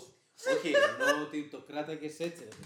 Δεν μπορούσε να το κρατήσεις. Καλά, ναι. Όχι, ήταν λίγο μεγαλύτερος. Όχι, μπορούσε να το κράταγε. Ναι. Το 96. Όχι, το 96 σου βγήκε το παιχνίδι. 98, 99. Ήμουν 4-5. Ναι, μπορούσες να το κρατήσεις. Ναι, τότε μπορούσε. Και αυτό το έχω πάθει και με τη γυναίκα μου. Το βάλαμε σε μάμη και δεν μπορούσα εγώ να περάσω με τον Τζίγκο τίποτα και τερμάτισε. Εντάξει, πάγουν και αυτά. Λοιπόν, επόμενο θέμα τώρα. Ας πούμε τώρα έτσι ένα quick fire 3 delay. Εννοείς το επόμενο θέμα πρακτικά, ναι. Το Elden Ring έφαγε delay. Αλλά θα γίνει network test. Και να σου πω την αλήθεια, αυτό που λέγαμε και στο chat, 1000 φορές που έγινε αυτό. Η From Software σου λέει: χρειαζόμαστε παιδιά λίγο παραπάνω χρόνο. Λες πάρτον. Ναι, τελείωσε. Και είναι ένας μήνας, έτσι δεν είναι 10 χρόνια. Ναι, είναι ένας μήνας αυτό. Επίσης, θα το παίξεις στο Elden Ring, θα το πάρεις. Day one, δεν υπάρχει. Θέλω να το δω αυτό, θα το κάνω να το δω γιατί. Για να είναι ένα μήνα τη λέξη, τι παίζει να έγινε πάλι, θα έχει ένα broken build κατά λάθος και σου λέει άλλος αυτή η μαγιά κάνει 10 damage, γιατί κάνει 10 δισεκατομμύρια damage, πρέπει να το φτιάξουμε αυτό και σου λέει πρέπει να λύσουμε όλο τον κώδικα. Δεν νομίζω. Εντάξει, πάντα υπήρχε κάποιο. Ξέρεις εγώ τι γουστάρω να γίνει με το Elden Ring, αυτό είναι πολύ παρένθεση. Να γίνει ό,τι είχε γίνει με τον Demon Souls και θα πατήσουμε. Ποιο? Το ξέρατε αυτό το σκηνικό? Είχε το παιχνίδι όταν κυκλοφόρησε, ξέρω εγώ, λέμε τώρα. Τον άλλο μήνα. Ναι. Και βγήκε κάποια καταστήματα και το πουλήσανε τώρα. Ναι. Που είχαν βάλει ειδικά φωτογραφίε. Όλοι οι developers. Δεν ήταν ειδικά φωτογραφίε, ήταν developers. Κάποιοι developers μπαίνανε με κάτι χαρακτήρε 10.000 level, ξέρω εγώ, σε φάση ερχόντουσαν. Είναι στα kill τα πάντα. Και δεν ήταν στα kill, διαγράφηκε το χαρακτήρα σου. Σου λέει θες να παίξεις νωρίτερα, έλα φίλε μου στο server. Και το χειρότερο είναι ότι αν έπαιζες offline είχαν βάλει αυτό που λέει automated ghosts και ερχόντουσαν συνέχεια και σου κάνανε invade. Ναι. Και τότε δεν ήταν invade τύπου χάχα έχασες, τύπου invade τύπου. Μόλις έφτασες 5 level, πήγαινε 0 τώρα. Και μόλις έκανε spawn ήταν μπροστά σου, δεν τους ξεφύγεις. Δεν μπορούσε να παίξεις την πίστα λίγο και να παίξεις. Ήταν ειδικά γιατί κάνουν κάστο και σε όλα τα souls. Υπάρχουν κάποια areas που δεν έχουν και καλά. Είναι για να σου πει άνετα. Εκεί δεν υπήρχε, εκεί πέρα το main menu σου κάνουν invade, δεν μπαίνουν παντού και σου σκοτώναν. Ναι, το οποίο ήταν κορυφαίο γιατί λένε ότι όποιος είχε επιζήσει εκείνη την περίοδο, έστω και μια μάχη που να δίνει τον Ισαπ. Έτρεχες μέχρι να φτάσεις. Τώρα μου λε 10.000 level, ρε φίλε, και εσύ. Δεν είναι, ρε, φαντάζομαι ότι ξεκίνησε όλος με ένα λόιν κλωθέδο και ένα ρόπαλο και όλος ερχόταν με full πανοπλία, ξέρω εγώ, και σε κοίταξε έτσι. Σε φάση τι έγινε, φιλαράκι. Και παίρνει να παίξεις νωρίτερα. Πέρασε ένα παιχνίδι που δεν έχει ξαναπέξει ποτέ γιατί το Souls ήταν τον Demon Souls από τα πρώτα μετά το King's Landing το οποίο ήταν έτσι. Το είχε παίξει το Demon Souls. Ναι, αλλά αφού είχε βγει. Αυτοί που το είχαν προλάβει, φίλε, πριν κυκλοφορήσει, φάγανε την ίντα τη ζωή τους. Ναι. Καταρχάς, όταν ξεκίνησες στα λίγα το παιχνίδι, πιο πολύ δεν παίξανε. Να, το ξέρω. Σου λέει αυτό είναι αδύνατο. Ναι. Δεν μπορεί να περάσει το μενού και σου λέγανε, τι εννοείς, δεν έχει κάτι εκεί. Σε σκοτώνω παντού. Ακόμα και στον Nexus κάνανε. Δηλαδή στον Nexus που δεν έχει εχθρούς, μπαίνανε μέσα. Στον Nexus σκοτώνανε και NPC. Ναι, ισχύει. Μπαίνανε και σκοτώνανε τα πάντα. Δηλαδή βασικά το service το κάνανε άχρηστο. Δεν μπορούσε να κάνεις τίποτα. Ήταν κορυφαίο, ήταν πολύ τσαντμούδι. Πάντως εγώ για αυτό το πράγμα πιστεύω ότι ήταν ό,τι καλύτερο, γιατί θα δούμε κάτι το οποίο θα είναι αυτό που πρέπει να δούμε. Μπορούμε να παίξουμε κανονικά παιχνίδια και όχι broken πράγματα. Είναι το πρώτο. Και τα broken θα είναι 100% γιατί είναι το πρώτο open world. Δηλαδή θα είναι open world κανονικά. Ναι. Κάποια leaked video που βγήκανε δείξανε ένα κόσμο τύπου Breath of the Wild, όχι από πλευράς. Τι λέτε τώρα? Ανοιχτό τελείως, αφού έδειχνε ένα χαρακτήρα. Αν είναι επίσημο το leak που βγήκε, πρέπει να ήταν. Είναι demo από το Xbox One το προηγούμενο. Ναι. Έδειξε έναν ανοιχτό κόσμο, εντάξει τα γραφικά ήταν πολύ σε beta μορφή, ναι. Αλλά έδειξε έναν χαρακτήρα που έτρεχε κανονικά σε ένα τεράστιο πεδίο, σκαρφάλωνε, έκανε dodge, αλλά σκέψου το. Και έχει το δέντρο της ζωής που μπορείς να πας και είναι ξέρω, φωτεινό σημείο. Κάτσε, συγγνώμη. Είναι open. Αυτό το πράγμα θα είναι κάτι σε στυλ. Συγγνώμη, γιατί τώρα έχω χάσει τα λογικά μου. Breath of the Wild, ας πούμε. The Breath of the Wild, Dark Souls, μάλλον. Ναι, το σαν λίγο όχι ήξερες glide και τέτοια. Το βίντεο που καβαλάς άλογα, ναι. Παλεύεις πάνω στο άλογο. Ναι. Α, το πήγαν τόσο γερά. Το πήγαν πολύ πιο μακριά. Δηλαδή, άμα το πάνε έτσι. Ναι, ρε, δηλαδή, μετά τι θα δούμε. Είναι πολλά χρόνια η development. Ναι, αυτό το ξέρω. Και θα έχει και βαρύ υπόθεση γιατί είναι και ο Tolkien. Ναι, όχι Tolkien, βρε. Όχι ο Μάρτιν. Σιγά είπαμε, κάνουν Race from the Grave. Και γράψαν το. Λέγανε, λέω, τι Tolkien λέει τώρα. Όχι, αλλά και ο Άραν Μάρτιν τότε ασχολήθηκε με κάποιο. Όχι, έτσι όπως μου το είπε. Μου σκάσε στο μυαλό Elden Ring. Τι έγινε τώρα, παιδιά, από πού ήρθε αυτό. Όχι. Γιατί δεν έχω ασχοληθεί καθόλου με το συγκεκριμένο. Είναι secret prequel το. Και ακούγεται ότι παίζει να είναι ή σαν στο ίδιο σύμπαν με τα Dark Souls ένα 3. Όλα αυτά υποτίθεται είναι. Όχι, το 2 δεν είναι. Scholar of the First Sin δεν είναι. Όχι, γιατί είναι από άλλο storyteller. Δεν είναι ο Μιγιατάκη. Οκ, πάω τώρα. Γιατί έχει πολλούς εχθρούς αρχηγούς από Dark Souls 1 και 3. Καλά και το 3 θυμίζει πολύ Bloodborne εχθροί που είχε από ένα σημείο και μετά. Οπότε λένε μερικοί μπορεί να είναι τίποτα παράλληλο σύμπαν. Καλά, εντάξει, αυτά ναι. Μην λες τίποτα, άστο. Ειδικά όταν μπλέκονται τέτοιες εταιρείες με τέτοια κεφάλια, άστο, μην το λες. Όχι, δεν το λέμε αρνητικά, είσαι. Άμα είναι και μας θα έχει το Moonlight Greatsword που τα έχουν όλα. Τέλειωσα, έγινε στο ίδιο σύμπαν. Είναι ο ένας λόγος το Moonlight Greatsword που απογοητεύτηκα με τον Bloodborne. Μα το όχι. Ναι, στο DLC. Το ξέρω. Ναι, αλλά εγώ το πήρα, δεν υπήρχε το DLC. Το ψάχνα. Αν το θες να το φέρω. Όχι, όταν το είχα παίξει. Και το ψάχνα το Moonlight Greatsword. Αυτό το σπαθί το έχουν όλα τα παιχνίδια τη Souls. Από το πρώτο, πριν καν γίνει Souls. PS1. Ναι, το PS1. Το King's Landing, όπως λέγονται. Και πιο πριν.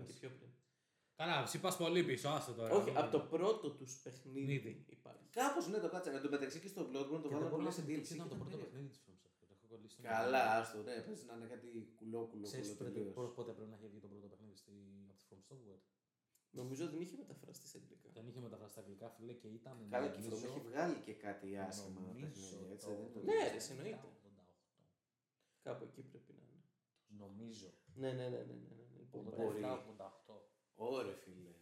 Και μεγάλα πιο παλιό παιχνίδι από το Broken Sword 1. Το Broken Sword 1 ήταν το 96-97. Ξέρω, σταμάτα, άστα να μην φανεί πόσο μεγάλος είναι. Και μετά τα άλλα δύο delay που βγήκαν ήταν ότι το Next Gen Upgrade για το PS5 και το Xbox Series XS, του Cyberpunk και του Witcher 3. Το Witcher μπορεί να βγει για να αφήσουμε μετά. Γιατί το Witcher δεν υπάρχουν κάποια πράγματα που μπορείς να το μετατρέψεις. Πρόσεξε. Τι έχει παιχτεί. Δυστυχώς ή ευτυχώς αυτή η εταιρεία έκανε κάποια λάθη με το συγκεκριμένο παιχνίδι το οποίο έβγαλε τώρα. Δυστυχώς. Να και μάλιστα λοιπόν, να πάρει. Εμένα μου άρεσε. Θα σου πω τι έπαθα τώρα, άκου να δεις. Βγαίνει μία. Εγώ θα το πάρω το Cyberpunk. Και εγώ θα μόλις βγει τον 6.1. Και εγώ θα το πάρω. Γιατί εκεί θα αξίζει να το παίξεις. Φίλε, να σου πω. Βέβαια, να σου πω, εμείς οι δύο είμαστε τυχεροί και εσύ.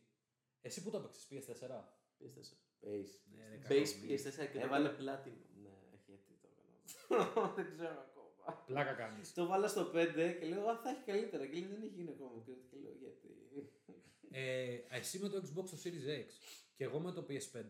Ναι, θα το παίξουμε. Και με το Xbox One X. Θα παίξουμε σχεδόν αυτό που περιμέναμε να είναι στην αρχή. Ναι. Εσύ καλά ρε κακομοίρης το 5, το 4, το βάλε. Λίγο θα σου πω το εξής. Ο κόσμος που μου φτιάξει θα μπορούσε να το είχαν πάει πιο μακριά. Η αλήθεια είναι αυτή. Θα σου δώσω ένα απλό παράδειγμα. Το πήρε πάρει αφότο το τερμάτισα. Δεν κάνω πλάκα παιδιά. Τα επόμενα 5 λεπτά. Επειδή είναι ο κόσμος έτσι το Cyberpunk έτσι. Βρήκα ένα vending σε μια μηχανή που αγοράζεις πράγματα. Συνήθως έχει φαγητά και συνειδητοποιήσω ότι μπορείς να πάρεις ένα όπλο μιας χρήσης. Κυριολεκτικά δίνεις 5 ευρώ, ξέρω εγώ, και παίρνεις έντις που είναι γύρω dollars τέλος πάντων. Και παίρνεις ένα όπλο που είναι πλαστικό και έχει από πάνω μια πλαστική ασφάλεια παιδική, τη βγάζεις, έχει ένα κλειπάκι και το πετάς. Γιατί είναι τόσο corporate dollar, παιδί μου, ότι είναι σε τέτοιο βαθμό. Είναι πολύ καλό, αλλά δεν ξέρω, είναι η φάση. Θα είμαι όσο φιλίου μπορώ να έβγαινε η CD Projekt και έλεγε παιδιά, θα κάνουμε τη λέει 3 χρόνια αυτό. Θα είχε καεί η εταιρεία. Ναι, ναι, δεν μπορούσε να το κάνει.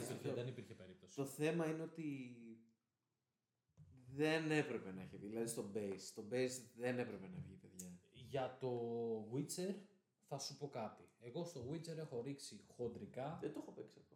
Πάρα πολύ καλό και δεν έχει σημασία να έχεις παίξει το 1 και το 2 γιατί το 1 και το 2 δεν μπορεί. Ήταν να το ξεκινήσω. Και είδα ότι είπανε θα βγει ένα Xen Upgrade γιατί δεν περιμένω να το δω. Όχι Γιώργο, δεν έχει σημασία τον Xen, είναι πολύ καλό. Το ξέρω ότι είναι πολύ καλό. Θα σου πω ένα πράγμα. Αλλά θα σου πω, έχω να παίξω αυτή τη στιγμή 4-5 παιχνίδια. Λοιπόν. Μπορώ να το τρενάρω. Άκου. Αυτό το παιχνίδι, επειδή σε ξέρω λόγω των RPG χοντρικά, θα σου πω ένα πράγμα. Χωρίς πλάκα, χωρίς ψέματα. Στο Witcher το 3 μαζί με τα expansion μέτρα ώρες. 180 ώρες στο main παιχνίδι και 80 ώρες στο ένα DLC και 80 στο δεύτερο. Έδωσες τόσο στο Heart of Stone. Ήταν το μόνο παιχνίδι, παιδιά, τέτοιου στυλ που παραλίγο να το κάνω κάτι. Εγώ δεν ήθελα, όχι, δεν ήθελα να το κάνω με την κακένια, δεν ήθελα γιατί είχα πάρει ένα στυλ παιχνιδιού και λέω θα κάνω αυτό. Το τερματίσμα κάνει 2 φορές. Τη μία χωρίς τα DLC και την άλλη με τα DLC. Τερμάτισε ό,τι έχεις. Ναι. Μα το θέμα είναι ότι αυτή τη στιγμή. Και μην διαβάσει κανέναν οδηγό. Παίξω μία φορά χωρίς τίποτα. Αυτό ποτέ. Αυτή τη στιγμή παίζω. Παίζω 2-3 παιχνιδάκια. Το ένα θα το αναφέρουμε στο επόμενο βίντεο. Γιατί τώρα έρχεται και το Halloween και έχουμε να κάνουμε κάτι. Ναι. Θέλω να παίξω τη Scarlet Nexus, ακόμα δεν παίζω. Δεν το έχεις ξεκινήσει αυτό. Το έχω ξεκινήσει, αλλά έχω παίξει μία φορά, δεν προλαβαίνω. Ναι, εντάξει, παιδιά, έχω λίγο τρίλερ, δεν ξέρω. Action είναι. Είναι αρκετά γρήγορο fast paced. Code Vein fast, επειδή είναι άνευ. Πολύ πιο γρήγορο.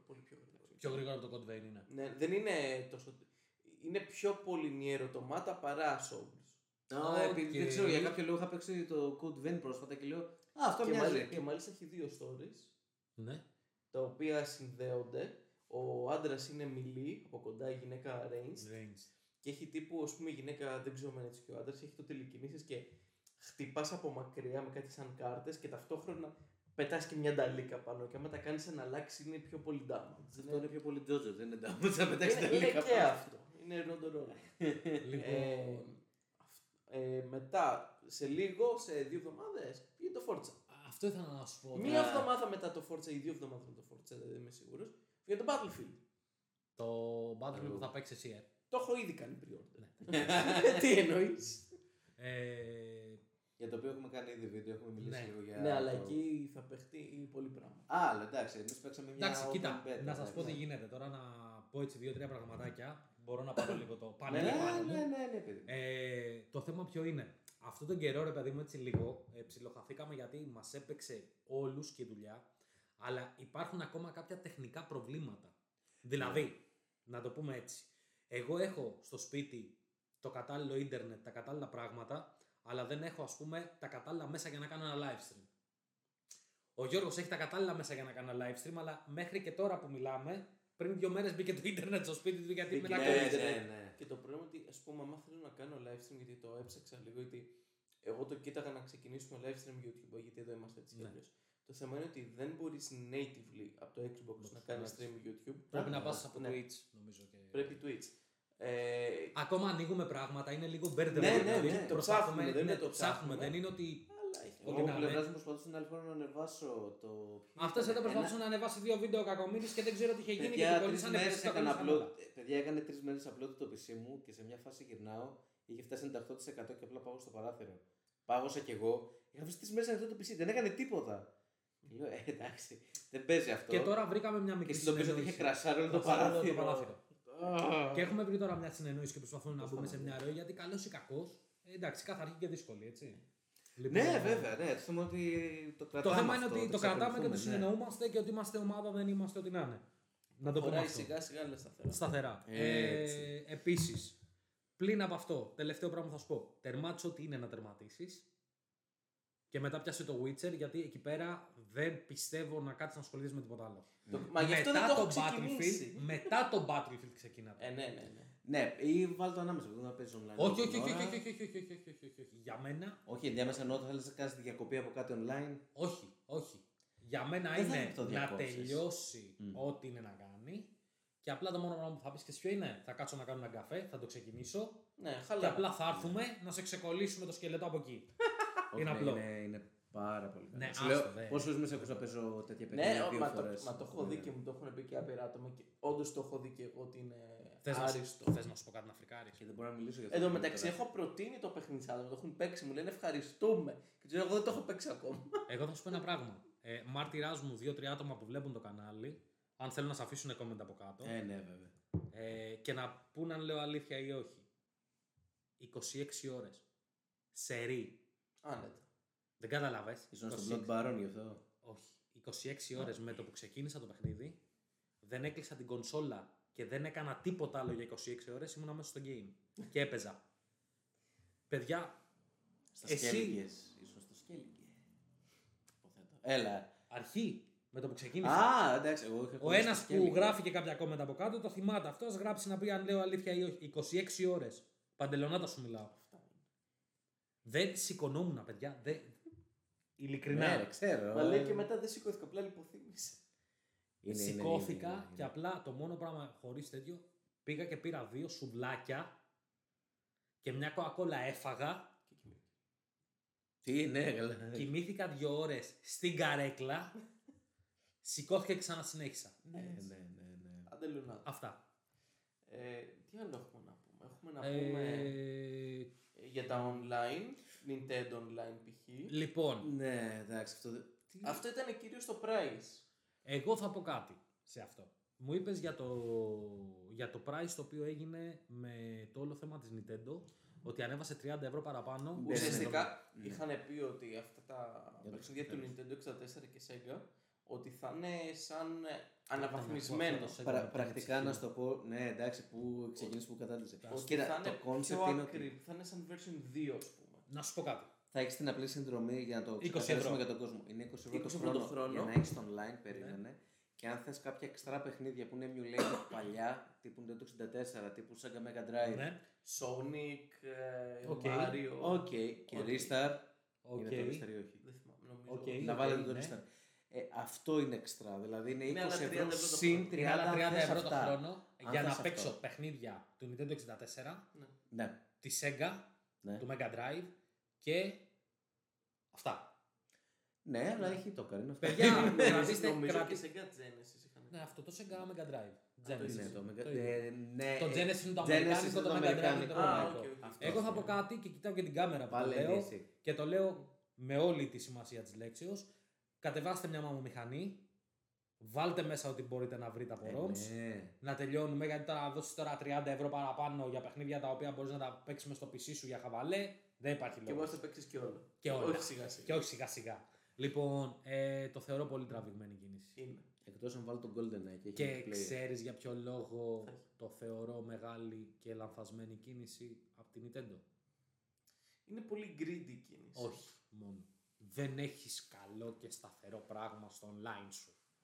Είναι μια λέξη που δεν την ξέρεις καν σαν εταιρεία. Θα σου πω, γιατί έχω λίγο εμπειρία από αυτό. Εκούνοψ, πας στην πάρα. Ήταν ο Mr. Mosquito. Το PlayStation 1. Δύο. Όχι ρε φίλε, δύο. Έπαιζες ένα κουνούπι που έπρεπε να πας να φύγεις ένα. Το πιο μισητό πλάσμα του κόσμου είχε γι' αυτό παιχνίδι, ρε παιδί. Είχα παίξει το Splatoon 2 online. Ναι. Πού είναι στο Switch. Ναι. Και έπαιζε άθλια. Ναι. Είχα συνέχεια lag. Η Nintendo σου πουλάει το ανταπτοράκι USB κανονικό που έχει σε Ethernet. Για να το κουμπώσει με καλώδιο. Εγώ δεν πήρα αυτό. Έψαξα online σαν άτομο που μπορεί να χρησιμοποιήσει Google και σου λέει ότι υπάρχουν άλλα ανταπτοράκια από third party. Άλλο πρόβλημα αυτό. Μερικές φορές δεν ψάχνουμε να χρησιμοποιήσουμε τίποτα. Αυτό. Τα περιμένουμε όλα από την. Μου είχε πει άτομο, μου λέει πήγα αγόρασα ένα USB σε Ethernet και δεν πιάνει. Ναι, δεν πιάνει όλα. Θέλω να έχει συγκεκριμένη πλαγέτα. Και βρήκα αντί για 35€ που ήταν με USB 2, USB 3 με μεγαλύτερη ταχύτητα, το βρήκα 6,5€. Αλλά έπρεπε να περιμένω 3 εβδομάδες να έρθει. Εντάξει, και τι έγινε. Περιμένω 3 εβδομάδες, έρχεται και παίζεται τέλεια. Γάντι. Ναι, απλά. Αλλά γενικά ναι, δεν μπορούσε να το παρατραβήξεις. Δεν το τραβάς. Κοίτα, να σου πω κάτι. Δεν είναι η ίδια υπηρεσία όπως είναι του Xbox ή της Sony. Τώρα μην λέμε τα. Καμία. Καταρχήν δεν μπορείς να μιλήσεις σαν άνθρωπος. Ναι, και αυτό. Λοιπόν... Μέχρι πρόσφατα, για να το ξεκαθαρίσουμε, τώρα βάλαμε Bluetooth ακουστικά. Μέχρι πρόσφατα μπορούσες, αλλά έπρεπε να βάλεις μια εφαρμογή στο κινητό, το οποίο το κάνεις link με την κονσόλα, το οποίο το κάνεις link με το ίντερνετ. Ναι, εντάξει, καλά. Ή απλά έμπαινες Discord. Ναι, απλά έμπαινες Discord και μίλακες. Λοιπόν... Γενικά, ειδικά αυτή η εταιρεία κάνει ένα βήμα και κάνει 400 πίσω. Κάνει ένα καλό. Και κάνει 400 δεν ξέρω αν είναι πίσω, κάνει 10 βήματα στο πλάι, δηλαδή σπάσει ακάβουρας, δεν ξέρω γιατί. Γιατί ίσως είναι το σκεπτικό αυτό, δεν ξέρω. Επίσης που είναι το Xenoblade Chronicles X Remastered. Καλά, καλημέρα. Το Paramount Remastered που είναι. Αυτό θα βγει. Αυτό είναι σίγουρο. Λες να βγει 4K το παραπάνω. Και το Anjame Wami, όπως λέγονται, ναι. Έλα! Είναι μικρός. Πόσο γέρος είμαι. Έλα ρε, ένα που είχε βγει τύπου παραποδεράπρας με κιθάρα. Όχι τον κιταρχήρο. Κιταρούμα. Όχι κιταρούμα. Αυτό είναι άλλο. Αυτό είναι... Πρέπει να το εξηγήσω πολύ. Άστο. Αυτό είναι για άλλη συζήτηση. Αυτό είναι για τίποτα ρετρό που είναι να κάνουμε. Να κάτσουμε να τα κάνουμε δυο μας. Ναι ρε, το πλέον να θεωρείται ρετρό. Τώρα πια τι θεωρείτε. Σταμάτα. Τι θεωρείτε το... Το Commodore 64 είναι ρετρό. Όλα τα άλλα δεν τα δέχομαι. Αυτό με κάνει. Και τι να πω που ήταν το πρώτο πράγμα που χρησιμοποίησα. Αυτό ήταν η προσωπική επίθεση. Αυτό ήταν η προσωπική επίθεση, ρε φιλαράκι. Γιατί εγώ ποιο χρησιμοποίησα πρώτα. Ναι. Όχου, κακομοίρη, το είχα ξεχάσει. Αυτό ήταν self-damage. Αυτό ξέρεις τι ήταν. Martyrdom. Arrow to the knee ήταν αυτό και για τους δυο μας. Όχι, αυτό είναι το Martyrdom. Και ναι, για να το πούμε έτσι ανοιχτά, και οι δυο μας ξεκινήσαμε σε Commodore 64 να παίζουμε. Και εγώ. Κασέτα. Τη σκέτα εγώ. Ήμουν πιο εξελιγμένος. Εσύ μου πεις για κασέτα, τώρα θα πάω πετύχω από το παράθυρο. Κασέτα. Είχαμε ένα full κασετό. Είχες κασέτα. Είχε κασέτα.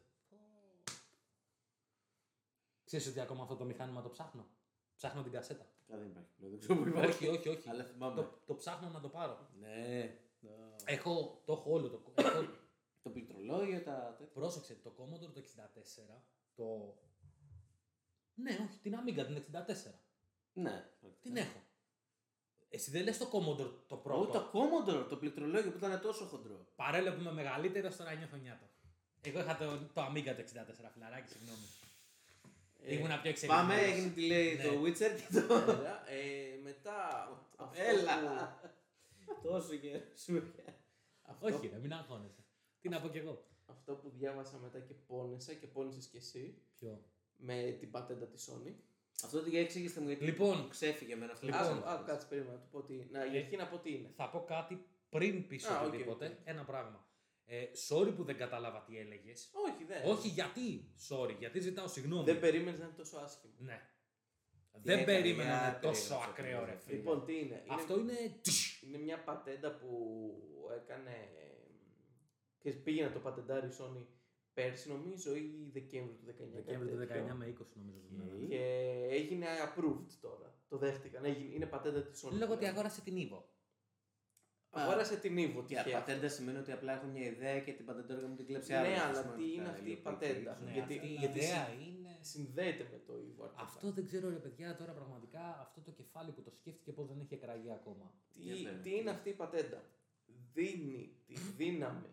Σε streamers, κυρίως είναι για streamers, να μπορούν να κάνουν ban από server παιχνιδιών άτομα. Φίλε, ναι, το γιατί, κάπου αποσποντά. Γιατί μπορεί να γυρίσει και να πει αυτός δεν παίζει πολύ καλά ή οτιδήποτε. Δηλαδή, το original. Κάνεις εσύ stream. Κάνω εγώ stream και είμαστε στον ίδιο server. Είσαι στην ομάδα μου. Παίζουμε Warzone και στην ομάδα μου. Ναι. Και δεν είσαι καλός. Μπορώ να σε κάνω ban από το server. Όχι kick. Μπαν. Μπορείς και kick και μπαν. Να πάμε για τον ban καλύτερα. Και αυτό είναι το ένα. Με ποιο δικαίωμα. Ότι δεν παίζει αρκετά καλά και με κάνεις εγώ να μην. Όχι επειδή. Sorry κιόλας. Επειδή δεν παίζει καλά. Και το να μην παίζεις. Περίμενε. Αυτό το κλειδώνει σε κάποιο rank, σε κάποιο τουρνουά. Όχι. Μήπως και καλά στείνεις το παιχνίδι. Άμα το ήταν έτσι, θα δούλευα και εσύ κάτι. Έτσι κι αλλιώς μπορείς να το κάνεις. Όχι, ναι. Προσπαθώ κι εγώ να καταλάβω. Δηλαδή παίζω εγώ. Εγώ αυτό είχα καταλάβει. Λόγω που δεν παίζω παράδειγμα. Λέω ένα τυχαίο παράδειγμα τώρα. Λόγω που δεν παίζω και παίζω, προφανώς θα παίξω χάλια το πρώτο μάτς. Μπορεί κάποιος να με κάνει ban γιατί το πρώτο μου παιχνίδι παίζω χάλια. Άμα είναι streamer μέσα. Και στην ομάδα του ναι. Ναι, αλλά έχει εκραγεί ακόμα αυτό το κεφάλι. Αλλά το θέμα είναι. Αυτό συνεχίζει, είναι χειρότερο. Περίμενε, είναι χειρότερο εδώ. Εδώ είναι το τρελάμα. Τι δεν μπορεί να σου κάνει. Μπορεί ο streamer να πει ξεριστεί. Οκ, δεν υπάρχει θέμα. Και να πει όμως κάποιος φαν ότι υπάρχει θέμα. Ναι. Μπορεί ο φαν να πληρώσει για να φας ban.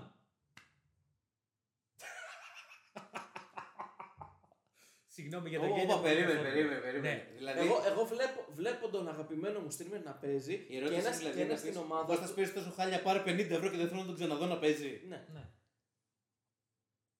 Δηλαδή, όχι μόνο δεν μας ανήκουν τα παιχνίδια που αγοράζουμε πλέον, άλλη κουβέντα κι αυτό. Μπορεί ο άλλος κυριολεκτικά να αγοράσει ένα παιχνίδι και σου πει δεν μ' αρέσει, τσάμπα τα λεφτά που έδωσε πληρώνω και να μην παίζεις. Δεν θα μπορούσε να παίξει αυτό το σερβερ. Θα πρέπει να μπει σε άλλο σερβερ ή άμα. Μπορεί να τρώσει μπαν. Δηλαδή παίζω εγώ. Ωραία, θα παίξω εγώ ας πούμε Warzone. Λέω ένα τυχαίο παιχνίδι. Και κατά λάθος κάνω headshot στον Dr. Disrespect. Μπορεί να σε κάνει που είναι σχεδόν αδύνατο. Θα με κάνει ban γιατί κατά λάθος του έκανε headshot. Ναι. Πρόσεξε να δεις τώρα και εδώ πέρα είναι και το ερώτημα που του έθεσα του Γιώργου όταν μιλάγαμε. Γιατί είχα τρελαθεί εκείνη την ώρα. Με έπιασες. Και μου φέρνει το πιο άσχημο παράδειγμα μπορούσε να μου φέρει. Είσαι σε ένα πίσω τουρνουάρ. Περίμενε. Μου φέρνει το Red Dead.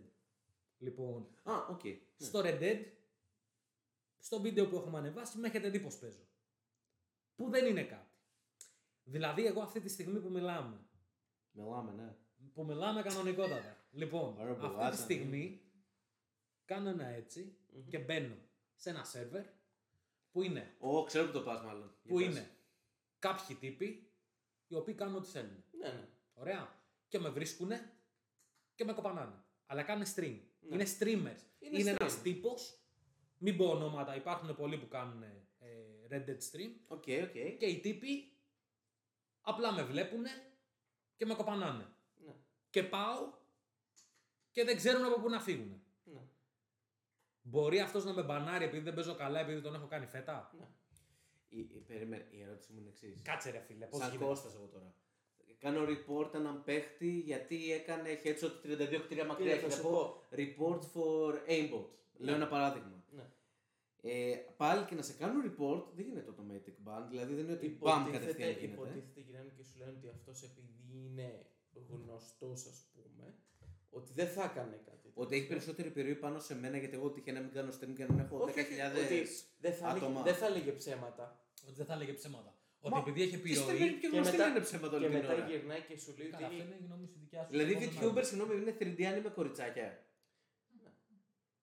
Ναι. Και μετά γυρνάει και σου λέει ότι έχουμε σαν... Σε ποια κάψουλα του Matrix έχουμε χωθεί ρε φίλε περίμενε. Και μετά σου λένε σαν τυκλίδα ασφαλείας ότι μπορεί εσύ να πεις να κάνετε τον ban αλλά μπορεί να χρειαστεί vote και από τους viewer. Ο viewer θα πει ναι. Φίλε, αν έχεις εσύ 1000 viewer μαζί σου θα είναι. Υπάρχει πως να πω εγώ. Ναι, μη με κάνεις και να... Παρατηρείς όμως κάτι που είπα τώρα. Είμαι και παίζω Red Dead. Άστο το Red Dead. Πάω και μου την έχει καρφώσει να θέλω να μπω στο τουρνουά του Street Fighter. Πας στους τελικούς του Fortnite. Περίμενε. Όχι. Να το μιλήσουμε λίγο σοβαρά γιατί είναι σοβαρό. Ωραία, λοιπόν. Θέλω να μπω εγώ στο Street Fighter και να κάτσω να παίξω online. Και τυχαίνει να παίξω με τον Γιώργο που είναι streamer και έχει 10.000 κόσμο από πίσω του. Και μπαίνω μέσα και ο Γιώργος, στο είπα το παράδειγμα, ο Γιώργος είναι diamond και εγώ είμαι ένα μπρονζάκι. Πλέμπα. Έτσι. Οι πλέμπες είναι. Είμαι η πλέμπα. Τελείως. Είμαι μπρονζάκι. Δεν έχω ξεκινήσει τώρα. Και παίρνω το gen και δεν ξέρει ο άλλος από πού να φύγει ο χαρακτήρας του. Για ποιο λόγο να φάω ban. Και με συγχωρείς είπες ότι αυτό το πατέντερ η Sony είπατε έτσι. Ναι. Έγινε approve η πατέντα της Sony. Ναι. Και πέρασε ένα cross-platform παιχνίδι. Παίζεις εσύ από το Xbox και εγώ από το Play. Στην... Μπορώ εγώ να μπανάρω εσένα που είσαι σε άλλη πλατφόρμα. Στην πατέντα δεν σου λέει κάτι, αλλά θεωρητικά ναι. Από το server ναι, γιατί ναι. Δεν μπαναρεί τον Κώστα που παίζει Xbox. Μπαναρεί τον Κώστα. Server, είναι... Για να μπορώ να ξεκαθαρίσω κάτι σε μένα αυτό τώρα. Παίζεις ένα Battle Royale, σε πετάει από το server το συγκεκριμένο match. Είναι πατέντα. Σου λέει ότι μπορεί να κάνει αυτό το πράγμα, αλλά δεν σου δίνει. Τύπου πώς και σχεμάτιξ. Ναι. Δεν σου λέει, ας πούμε, ότι ξέρεις κάτι. Θα γίνει απλά. Θα σε πετάξω εγώ από το server και εντάξει, τέλος. Θα σου πει ο άλλο. Μπορεί να παίζεις Warzone, να είσαι σε καλό παιχνίδι και απλά επειδή έκανες σχέδιο streamer να σε πετάξει το παιχνίδι. Μπες πάλι από την αρχή. Είναι 120 παίχτες. Ναι, αλλά σου κάνει πέρμα πάνω από το παιχνίδι. Σου λέω εγώ το πιο τραγικό σενάριο. Δεν πιστεύω να σε πετάξει. Και έχω δώσει εγώ 20€ να πάρω το Pride αλυσοπρίωνο. Γιατί όχι. Είναι φοβερό αυτό βασικά. Τα φλακ. Στο απάντησε. Τα φλακ. Γιατί ρε παιδιά, αντί να προσπαθήσουμε να το κάνουμε πιο ευπρόσδεκτο το κομμάτι video games, προσπαθούμε να βάλουμε και άλλους τοίχους στο video games. Θα σου πω, όταν είναι αυτό που έλεγα και είχα την ανησυχία την εξής, ότι βγαίνει το PS5, ωραία, και σου έχει, ναι, όχι, πριν βγει, σου λέει το controller έχει πάνω μικρόφωνο, το οποίο μπορείς να ανοιγοκλείσεις όποτε θες. Μπαντιφόρτ είναι ανοιχτό και δεν έχω πατήσει, πάμε, ναι. Αυτομάτως εσύ υποθέτεις ότι ακούνε τα πάντα. Όταν βγήκε το PS5, βγήκε ένα update στο Party Chat. Ναι. Το οποίο λέει ότι. Μπορείς να μπανάρεις τον οποιονδήποτε. Ηχογραφούν ακόμα και ας μην είσαι σε τέτοιο. Ναι, ισχύει γιατί μετά, αν κάποιος κάνει report, ακούνε τα ηχογραφημένα. Άρα έχεις αυτή τη στιγμή κάτι που σε ηχογραφεί πάντα. Είναι το χειριστήριο, οπότε σε ηχογραφεί θες δεν θες. Οπότε σε ποιο σημείο μπορεί να σου πει ότι θα σταματήσει κάτι. Τίποτα. Γιατί έχει κάνει και άλλη πατέντα. Όταν είχε παίρνει. Ότι παίρνει keywords. Όχι. Αυτό είναι το λιγότερο. Αλλά αυτό είναι το λιγότερο. Όχι. Κάνει χειρότερο. Αυτό το είχαν πατεντάρει μόλις πρωτοκυκλοφόρησε το PS5. Έγινε approve. Ότι. Παρατηρήστηκαν έτσι. Ακούει τι λες και άμα είσαι τσαντισμένος με ένα παιχνίδι, θα σου κάνει market ένα boost για να μπορείς να περάσεις και σου ενοχλεί. Καλά. Περίμενε. Τώρα πριν πίσω. Όλα αυτά, ναι, μπορούμε να πούμε σαν τέτοιο ότι όλα αυτά είναι πατέντες, δεν έχουν εφαρμοστεί ακόμα. Περίμενε, αλλά είναι πατέντες που έγιναν. Να πω όμως κάτι. Ξέρεις ότι εγώ είμαι ανοιχτός στις κονσόλες, στις εταιρείες και στα πάντα. Με μια μεγάλη αγάπη προς τη Sega. Και ξέρεις ότι όποτε μιλάω είτε για τη Sony είτε για τη Microsoft δεν μιλάω κολλημένα. Θα σου πω ένα πράγμα όμως. Όλα αυτά που κάνει η Sony σε αυτή τη γενιά τώρα, τον ένα χρόνο που είμαστε, δεν σου θυμίζει λίγο την αρχή του Xbox? Είναι ακριβώς το που κάνει το Xbox. Που λέγαν όλοι, όταν είχε γυρίσει και είχα πει, επειδή το συζήταγα με πολλά άτομα που παίζουν, και ειδικά κυρίως αυτά που παίζουν στο PlayStation. Και γυρνάγανε και μου λένε, από το Xbox One που βγαίνει στην αρχή αναγκαστικά με το Kinect και είναι voice συνέχεια ανοιχτό. Το και ήταν αλήθεια, έφαγε μήνυση η Microsoft και ήταν ντροπή. Ήταν ξεκάθαρα ντροπή. Το είχε βγάλει με την κάμερα αυτή τη θερμική κάμερα πρακτικά αυτό και πάνω που λέει πλατφόρμες όπως το Netflix. Σου λέει θα κοιτάει για να βρει πάνω από 4 άτομα. Αν μπει 5, θα παγώνει το βίντεο που να φύγει. Θα το έχεις ακούσει. Τα έχω ακούσει αυτά, αλλά ξέρεις τι γίνεται όμως. Αλλά ποιο είναι το θέμα. Είναι πατέντες που δεν περάσαν, αλλά υπάρχουν. Δηλαδή είναι κάτι αυτό. Αυτά δεν περάσαν. Στη Sony έχουν περάσει. Έχουν περάσει αυτά. Εδώ έχουν γίνει approve. Ότι έχουν γίνει approve και θα δούμε πώς θα το πάνε. Και το θέμα είναι ότι. Αυτά που έκανε η Microsoft και την κράζαμε ανοιχτά. Να τρελαθεί μετά. Συνέχισε. Και την κράζαμε ανοιχτά και εγώ και όλοι. Δηλαδή είναι η πιο μισή την κονσόλα που είχε βγει νομίζω. Ίσως το Virtual Boy. Το Xbox One. Ήταν μισητή. Για το Virtual Boy νομίζω. Το Xbox One. Μα είναι εξωφρενικά ακριβό. Και επίσης ζάλιζε. Όχι, είχε πολύ μίσος το Xbox στις αρχές. Κυρίως λόγω Kinect και τις μη ποτή που είχαν πει στην αρχή. Δεν μπορούσε να ανταλλάσσει παιχνίδι. Ήταν όλο άσχημο. Δεν υπήρχε. Κάποιο saving grace. Τα αντίστοιχα προς ίδια πράγματα έχει κάνει ως τώρα αυτή τη γενιά η Sony.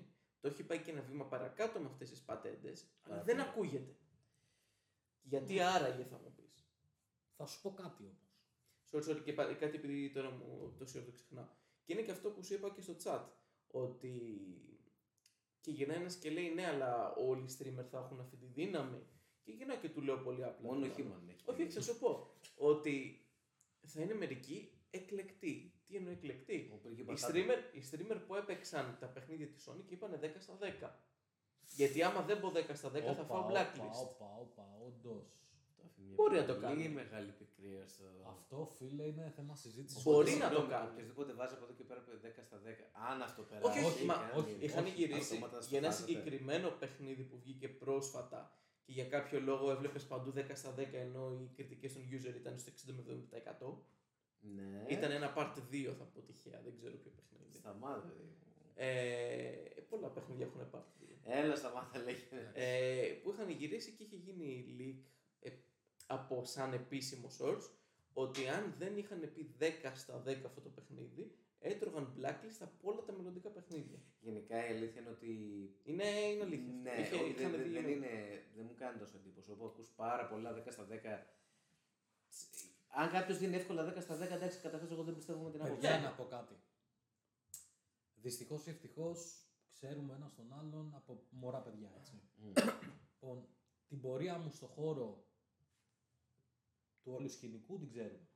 Την ξέρετε, οκ. Έχω γράψει σε πολλά πράγματα, έχω μιλήσει για πολλά πράγματα, έχω κάνει πολλά πράγματα. Αυτό το πράγμα που μου λες δεν είναι πρωτάκουστο. Ναι. Αλλά για μένα προσωπικά δεν είναι όμορφο. Για κανέναν δεν νομίζω όμορφο. Μην το λες. Καλά, ναι. Να σου πω κάτι. Σκέψου το. Ναι. Για κανέναν που δεν είναι από αυτούς που υποφελούνται. Α, μπράβο. Κοίταξε, το θέμα είναι ότι στην πίτα όμως υποφελούνται πάρα πολύ. Ναι, σίγουρα. Έτσι, γιατί όταν εμένα ας πούμε, μου βγάζεις ένα παιχνίδι, λέω εγώ τώρα παράδειγμα, το οποίο μπορεί να είναι 15 ώρες, 17 και πρέπει να του βάλεις αυτή τη βαθμολογία γιατί το βάζουν όλοι, αλλά το παιχνίδι αξίζει 10 και βγαίνει ένα άλλο παιχνίδι εκεί κοντά. Το οποίο είναι για τα μπάζα. Είναι για τα μπάζα. Ναι. Και βλέπω το παιχνίδι αυτό να τρώει 9,5 και 10. Και εγώ φεύγω από τη θέση που είμαι. Συγγνώμη που σε διακόπτω. Γιατί δεν μου αρέσει αυτή η ξεφτύλα. Ναι. Μπορείς να καταλάβεις που το πάω και που το πάω. Ναι. Όταν εγώ, σαν Μάνος, έχω μια ομάδα μαζί μου, έτσι. Ή εσύ, σαν Γιώργος, έχεις εμάς τους δύο. Ή εγώ έχω εσάς τους δύο, ή ο Κώστας εμάς τους δύο. Ναι. Σαν ομάδα. Έχουμε τις διαφορές μας όπως έχουμε πει, έχουμε τις καταστάσεις μας όπως έχουμε πει, ο καθένας παίζει σε πολύ διαφορετικά πράγματα όπως έχουμε πει. Εμείς πόσες φορές στο chat μέσα, σε εισαγωγικά, έχουμε ρίξει ένα ψηφισμό είτε για τη Sony, είτε για τη Microsoft, είτε για την Nintendo, για οτιδήποτε. Έτσι δεν είναι. Λοιπόν, είμαστε gamers, είναι η αγάπη μας. Πόσα κοινά μπορούμε να βρούμε σαν ομάδα και να πούμε την αλήθεια έστω στα 50 άτομα, τα 30% που θα μας δουν. Για ποιο λόγο το κάνουμε αυτό? Γιατί έχει ξεφτυλιστεί όλο το πράγμα. Όχι μόνο, φίλε, γιατί το αγαπάμε. Ναι. Γιατί δεν κοιτάμε άλλα πράγματα. Κοίταξε, για μένα, σαν Κώστας, αν θες να πάρεις μια άποψη είτε για ταινία, είτε για βιβλίο, είτε για παιχνίδι, είτε οτιδήποτε, μην πας να δεις βίντεο για παιχνίδι που δεν έχεις παίξει. Για τα games που μιλάμε εμείς κατά κύριο λόγο. Επίσης, δεν παίρνεις Reddit ποτέ. Ναι. Εντάξει, κοίτα, να σου πω. Δες review ή δείτε ένα review για ένα παιχνίδι που έχετε ήδη παίξει και έχετε αποκτήσει άποψη. Και βρες κάποιον που συμφωνεί άποψή σου με αυτόν. Συνήθως τυχαίνει σε αυτό το κομμάτι. Δηλαδή, αν ένα παιχνίδι σ' άρεσε υπερβολικά και δεις κάποιον να λέει τα ίδια περίπου πράγματα, σημαίνει ότι έχεις βρει κάποιον που έχει περίπου κοινές ιδέες. Όταν σε ένα χάλια παιχνίδι, βρες κάποιον που περίπου πατάει εκεί. Όταν βλέπεις ένα υπέροχο παιχνίδι και η μόνη αρνητική κριτική είναι έχει πολύ νερό, 8 στα 10. Πιο πολύ καρφωτικά μπορείς να το πεις ποιος το κάνει αυτό. Άστα. Λοιπόν, οπότε παίζεις μπάλα διαφορετικά. Αυτή η γνώμη που θέλω να πω τώρα για όλο αυτό το πράγμα και θέλω να σταθούμε και θέλω να μιλήσεις εσύ. Εγώ σαν άνθρωπο που καλώς ή κακώς μετά από την Nintendo και τη Sega πήγα κατευθείαν στη Sony, παράλληλα που έπαιρνα κάποια πράγματα της Sega και κάποια πράγματα της Nintendo. Λοιπόν, πήγα στη Sony. Η Sony για μένα προσωπικά αυτή τη στιγμή που μιλάμε είναι η μεγαλύτερη εταιρεία των video games. Ναι, έτσι. Ναι. Όχι, που θέλω να καταλήξω. Όχι, ούτε νούμερο ούτε τίποτα. Για μένα για ποιο λόγο? Γιατί από το PlayStation 1 μέχρι και το PlayStation 5, πολύ λίγες φορές θα με έβλεπες ότι έπαιρνα μια άλλη κονσόλα. Τώρα το έκανα με το Xbox. Ναι, ήμουνα εκεί. Ναι. Όχι φανμποίστηκα όμως. Είναι αυτό που λέμε. Ναι, κάλυπτε. Αυτό ξέρεις, αυτό εμπιστεύεσαι. Ναι. Ναι, αυτή τη φάση. Είχε και κάποια games που μπορεί να σε προτιμάσει, οπότε δεν έμπαινε στη διαδικασία. Ότι είχα πάρει. Άλλο. Πρόσεξε, είχα πάρει και το Xbox Original, είχα πάρει και το Nintendo GameCube. Έχω πάρει κονσόλες. Έχω 17 κονσόλες. Όχι, ναι. Απλά το θέμα είναι ότι. Ας πούμε, π.χ. άμα δεις τη συλλογή μου του Gamecube που το είχα πάρει μαζί με το PS2 ή του Sega Saturn που έχω ή του Wii, έχω 5 παιχνίδια στο ένα, 10 στο άλλο, 15 στο άλλο και 40 στο άλλο. Οπότε Απλά έριχνα βάρος εκεί. Όχι ότι δεν έπαιρνα άλλες κονσόλες, ναι. αλλά εκεί ήταν ο δρόμος μου. Εντάξει, μετά ξέρεις, είναι. Αν ακολουθείς ειδικά κάποιο τίτλο και το έχει exclusive, λες. Ναι, πας εκεί. Θα πάω εκεί by default. Εγώ ας πούμε τρελαίνουμε το Metal Gear Solid, το ξέρεις. Ήταν σχεδόν default ότι θα πάω στη Sony. Συν κάτι άλλο πιθανώς, αλλά πήγαινε εκεί γιατί ήξερα το Metal Gear Solid δεν θα βγει εκεί. Το 4, το 5, ξέρω εγώ, ναι. Το Survive που ήταν αηδία, βγήκε. Πού θέλω να καταλήξω όμως. Σαν Sony κάνεις αυτή την κίνηση και γυρνάς και μου λες ότι ο streamer, ο τάδε, ο Γιώργος, μπορεί να σε μπανάρει. Ναι. Ωραία. Να κάνω εγώ μια χαζή, βλαμμένη και πολύ τραγελαφική ερώτηση. Ναι. Για να παίξεις online στο PlayStation, τι θες? PS Plus. Όχι, άσο αυτό. Ό, το πληρώνεις στο Plus, αυτό. Ναι, ωραία. Θέλεις PS Plus. Ναι. Το PS Plus αυτή τη στιγμή, τι κράξιμο έχει φάει? Τα πάντα. Πολύ. Πόσο κόσμο έχει χάσει? 1 εκατομμύριο παίχτες τον τελευταίο 1,5 μήνα. Ναι. Και εγώ μαζί. Ναι. Σκέψου... δεν έχω βάλει ακόμα εγώ. Περίμενε. Σκέψου αυτή την κίνηση, να πέσει μολύβι και χαρτί και μελάνε να κλείσει. Πόσος κόσμος θα φύγει από αυτό το τέτοιο, από αυτή τη συνδρομή. Θα σου πω. Έχω άδικο σε αυτό που λέω. Θα σου πω. Νομίζω ότι έχεις άδικο, ναι. αλλά γιατί δεν θα ακουστεί πουθενά. Κοίτα, η αλήθεια είναι ότι από τους 10 παίκτες που παίζουν video games γενικά, αυτοί που ασχολούνται με νέα πέρα από το. Με το τι γίνεται από πίσω. Περίμενε. Να σου πω κάτι. Έχεις ένα PS5. Ναι. Ωραία. Και βάζεις μια PS Plus 60 ευρώ το χρόνο. Ναι. Okay. Και παίζεις 5 παιχνίδια. Ναι. Γιατί έχεις την τρέλα με τα fighting. Οτιδήποτε. Παίζεις 5 παιχνίδια που έχεις τρέλα με τα fighting. Ναι. Να πάμε λίγο και του Evo και αυτά. Ναι. Παίζεις Street Fighter, παίζεις. Guilty Gear, παίζεις Killer. Όχι Killer Instinct. Παίζεις Guilty Gear, Street Fighter. Blast Blue και Tekken, Soul Calibur και το. King of Fighters. Ναι. 5. Όχι, περίμενε. 5. Λοιπόν, 5. Και μπαίνεις και στα 5 και τρως μπαν. Ναι. Τι θα κάνεις? Άλλο account. Ναι. Ξανατρως μπαν. Πόσα account αντέχει μια κονσόλα? Όσα username θα αλλάξεις. Όσα αντέχει τσέπης για να πληρώνεις PS Plus. Γιώργος 1, 2. Λοιπόν, το πιάνεις όμως τι λέω? Ναι. Δηλαδή, sorry, αλλά εγώ αν μπω σε ένα παιχνίδι το οποίο μου τραβήξει μπαν και είναι και ο μόνος λόγος που βάζω PS Plus, τότε ποιος ο λόγος να κάτσω να παίξω? Γι' αυτόν ακριβώς το λόγο δυστυχώς ήθελες, ότι αυτό έχουν πάρει οι παίχτες κατά κόρον, θα πούνε θα κάνω άλλο ή δεν θα παίξω online ή οτιδήποτε. Δηλαδή δεν μπορείς να κάνεις κάτι. Να πω όμως κάτι. Το θέμα είναι ότι άμα δώσεις μια τρύπα που μπορεί όλος να αξιοποιήσει, θα την τραβήξει όσο πάει. Δηλαδή π.χ. Μην το πας, που λέγαμε πιο πριν για Souls παιχνίδια, το Demon Souls. Έχει ένα bug το οποίο υπάρχει από το original Demon Souls, το 3, το έχουν κρατήσει και τώρα. Μπορείς να το αξιοποιήσεις και μπορείς να μπεις online. Κάνεις τα κλειτά πάντα. Ναι. Υπάρχει μια βλακία τέλος πάντων που μπορείς να ανεβάσεις ένα stat που δεν το χρησιμοποιεί κανείς ποτέ στο 5 εκατομμύρια, ξέρω εγώ, και αν έχεις ξεκλειδώσει από πριν ένα συγκεκριμένο όπλο, κάνεις άπειρο damage κατευθείαν. Σου λέει πρόσεχε. Το έχουμε αφήσει, και καλά ότι επειδή ήταν στο original, όχι δεν μπορούν να το λύσουν για ποιο λόγο γίνεται. Και εσύ, σαν παίχτης, περιμένουμε ότι δεν θα μπεις online να το χρησιμοποιήσεις αυτό. Ατομική ευθύνη. Ναι. Ή εσύ, σαν παίχτης, δεν θα πάρεις το τάδε skin που κρύβεσαι πίσω σε μια σκιά γιατί ναι, και έχεις πλέον έκτημα. Και δεν μπορείς να φτιάξεις τη δουλειά σου. Δεν θα κάνεις μήνυμαρες χαρακτήρες μόνο. Κοίτα, να σου πω. Όταν δίνεις στον παίχτη μια δύναμη, θα την αξιοποιήσει και θα την τραβήξεις στο. Ναι, έπακο. Αλλά όμως αυτό που λες είναι τελείως διαφορετικό από αυτό που λέμε τώρα εδώ. Γιατί αυτή τη στιγμή εμένα μου κόβεις το δικαίωμα και μου δημιουργείς εσωτερικό φόβο ότι αν μπω μέσα σε ένα παιχνίδι Warzone, Street Fighter, Red Dead, οτιδήποτε το οποίο είναι competitive, ναι. ότι μόνο και μόνο που θα μπω μες στο παιχνίδι, η μόνη μου σκέψη είναι ότι μπορεί 1 στο εκατομμύριο κάθε μέρα να φάω μπαν, γιατί δεν ξέρεις ποιος είναι ο Γιώργος μέσα. Το θέμα μου, να πω κάτι λίγο για μένα πώς το βλέπω, υπάρχουν, επειδή το μπαν το βάζουμε σαν ένα πράγμα όλο μαζί, υπάρχουν πολλών ειδών μπαν και υπάρχουν και χειρότερα μπαν από το να σε πετάξει το παιχνίδι. Υπάρχει το shadow ban. Μπορεί να σε έχουν κλειδώσει, να μπαίνεις εσύ να παίζεις κανονικά και να σε βάζει ένα σερβερ με όλους τους hacker π.χ. Ναι. Γιατί σε έκαναν ban. Υπάρχει το ban το τύπου. Πώς να σου το πω. Καταρχάς, για μένα είναι άλλο το θέμα. Προφανώς για να σε κάνει κάποιος ban, κάνει ο Γιώργος ban εμένα. Γιατί είμαι προφανώς καλύτερος από αυτόν. και από σένα. Ή μπορεί να είσαι στο ίδιο πάρτι και ο άλλος να είναι απλά τόσο απέσιος. Όχι, όχι, αλλού το πάω. Οτιδήποτε. Και μου λες εσύ, έκανα μπαν τον Κώστα για auto-aim π.χ. που σημαδεύει αυτόματα το παιχνίδι με ένα προγραμματάκι. Προφανώς μετά κάποιος, εγώ μπορώ να το κάνω dispute αυτό με κάποιο τρόπο. Μπορώ να πω, όχι, δεν έκανα. Θα πρέπει κάπως να δουν το προηγούμενο gameplay. Άρα αυτή η πατέντα πρώτον θα δείχνει σίγουρα το gameplay το προηγούμενο κάπως. Δεύτερον, μπορεί να με κάνεις μπαν γιατί είπα κάτι την ώρα που έπαιζα. Μπορείς ή όχι. Θα πεις, μου είπα ότι πήγε δεξιά, τελικά πήγε αριστερά. Μετά είσαι κάτι με ελευθερία λόγου. Σε κάποιες χώρες αυτό δεν θα περάσει. Παιδιά, είσαι στην πλατφόρμα μου, θα κάνω ό,τι θέλω. Θα σου υπάρχουν τόσες. Δεν είναι ότι ζούμε σε μια εποχή που δεν υπάρχουν άλλες επιλογές. Θα σου πει πολύ απλά. Xbox, Nintendo, οτιδήποτε. Δεν είναι ότι είσαι μόνος σου.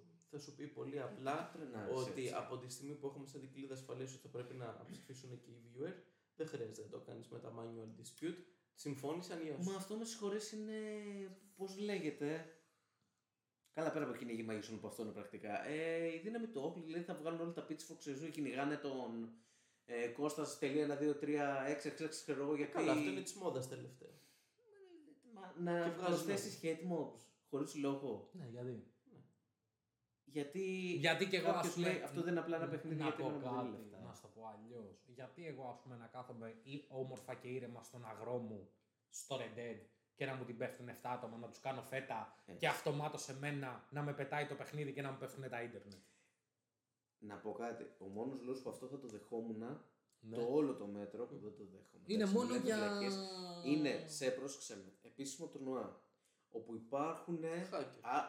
Όχι μόνο hackers, αλλού το πάω. Ότι υπάρχουν κάποιοι πίσω επίσημοι που τα τσεκάρουν. Σε πόσα τουρνουά. Ακόμη και στο Counter-Strike. Δεν ήταν τώρα πριν μερικά χρόνια μια ομάδα που πήγε όλος υπεύθυνος από πάνω και όλος πάτησε alt-tab κατευθείαν. Και είχε κανονικά το πρόγραμμα με το auto-aim. Ναι, το είχε ανοιχτό. Αλλά δεν πήγες εσύ που είσαι από την αντίπαλη ομάδα να πεις τι κάνεις εκεί. Πήγε ο διαιτητής, υπήρχε κάποιος ο υπόβαθρος, έλεγε κάτι δεν πάει καλά εκεί και το είδε. Θα σου πω το εξής. Δεν μπορείς εσύ να πεις μπανάρε τον. Ναι, θα τον μπανάρω, άβγε και να το λέει. Θα σου πω το εξής. Αυτό γίνεται που λες σε controlled environments που είναι 10 παίχτες, 15 παίχτες. Όταν τα μεγαλύτερα competitive παίχνει αυτή τη στιγμή είναι με 128 παίχτες, Battle Royale. Δεν πρόκειται να κάνεις κάτι τέτοιο. Αν είναι εκεί, εμένα προσωπικά δεν με ενδιαφέρει. Σου λέω έτσι ξεκινάει. Ναι. Και το Street Fighter είναι online το τουρνουά. Ναι. Πώς ξέρει ο άλλος ότι δεν έχεις κάτι. Σωστό. Δεν πρόκειται να κάτσουν να δουν τα input σου. Αλλά θα πρέπει αυτό να μπει κάποιο άλλο σύστημα για να προστατεύει την ισότητα. Ισότητα με την έννοια. Θα σου πούνε ατομική ευθύνη. Θα σου πούνε ατομική ευθύνη. Γιατί εγώ να κάτσω να ασχοληθώ, να φτιάξω τρίτη, τέταρτη, πέμπτη, δέκατη δικλίδα ασφαλείας.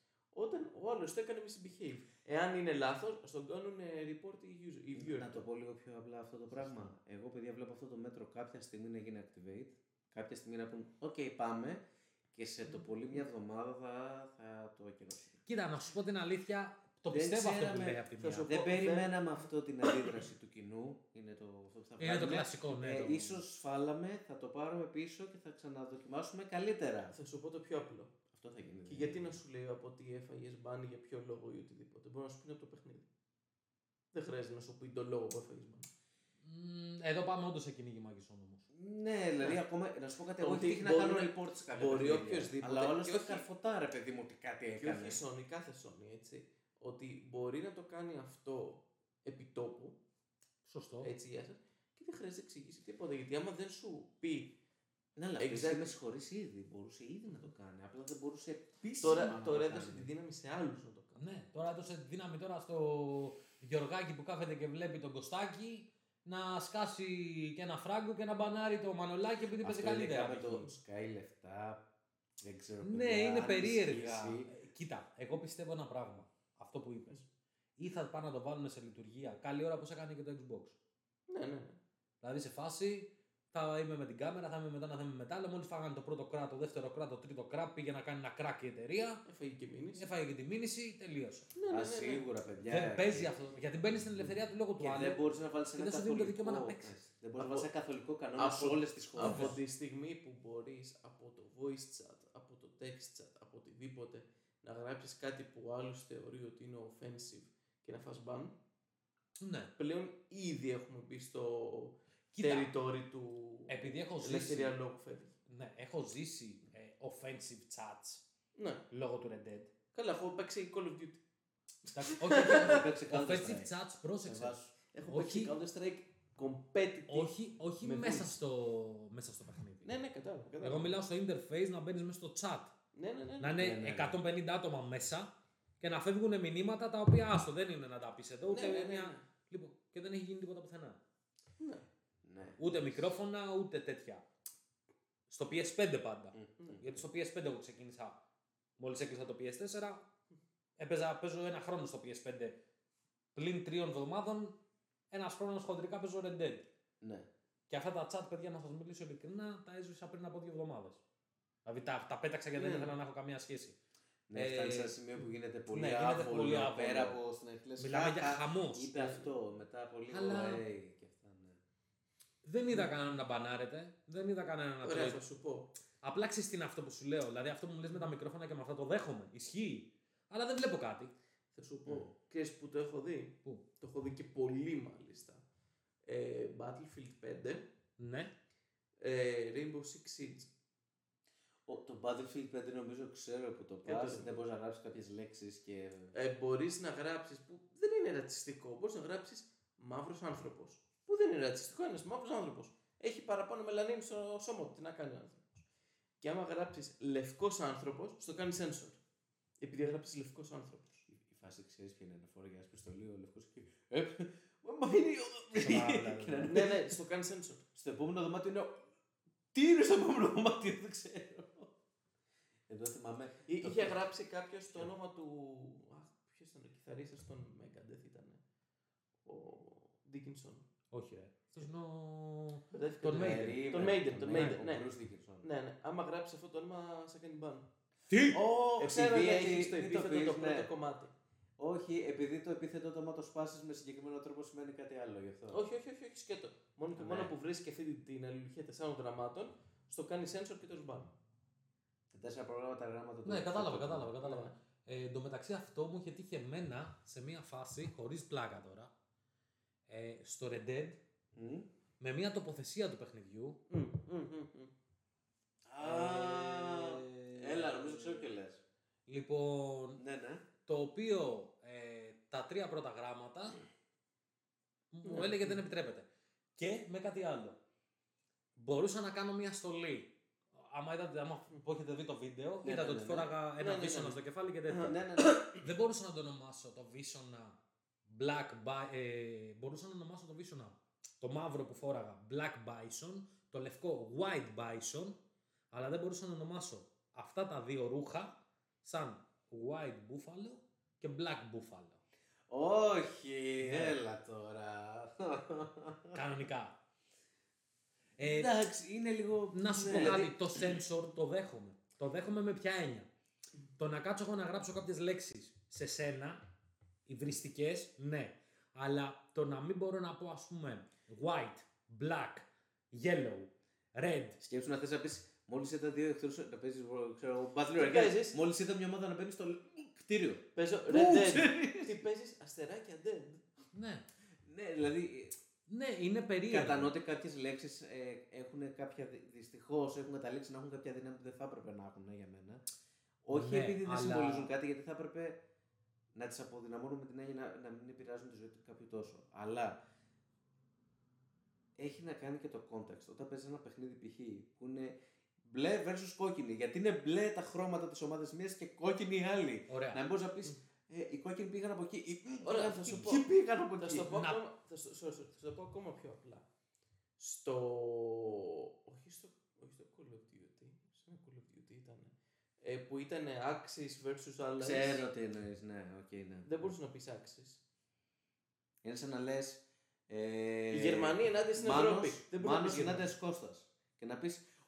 Πήγε από εκεί. Ποιος. Ναι. Axis ήταν sensor. Ο Κώστας πήγε από εκεί και να πεις. Axis ήταν sensor επειδή είναι ιστορικά φορτισμένη λέξη. Έχει να κάνει με το context για να πω κάτι. Όταν το παιχνίδι στο γράφει, έτσι. Μπορώ να πω κάτι. Χωρίς παρεξήγηση και με ξέρετε πώς μιλάω. Ναι. Αυτή τη στιγμή παίζουμε κάποια παιχνίδια τα οποία δυστυχώς ή ευτυχώς έχουν να κάνουν και πάρα πολλά παιχνίδια πλην των fantasy παιχνιδιών τα οποία μπορεί να είναι RPG, όπως το Witcher, όπως το Elden Ring π.χ., όπως το Demon Souls και.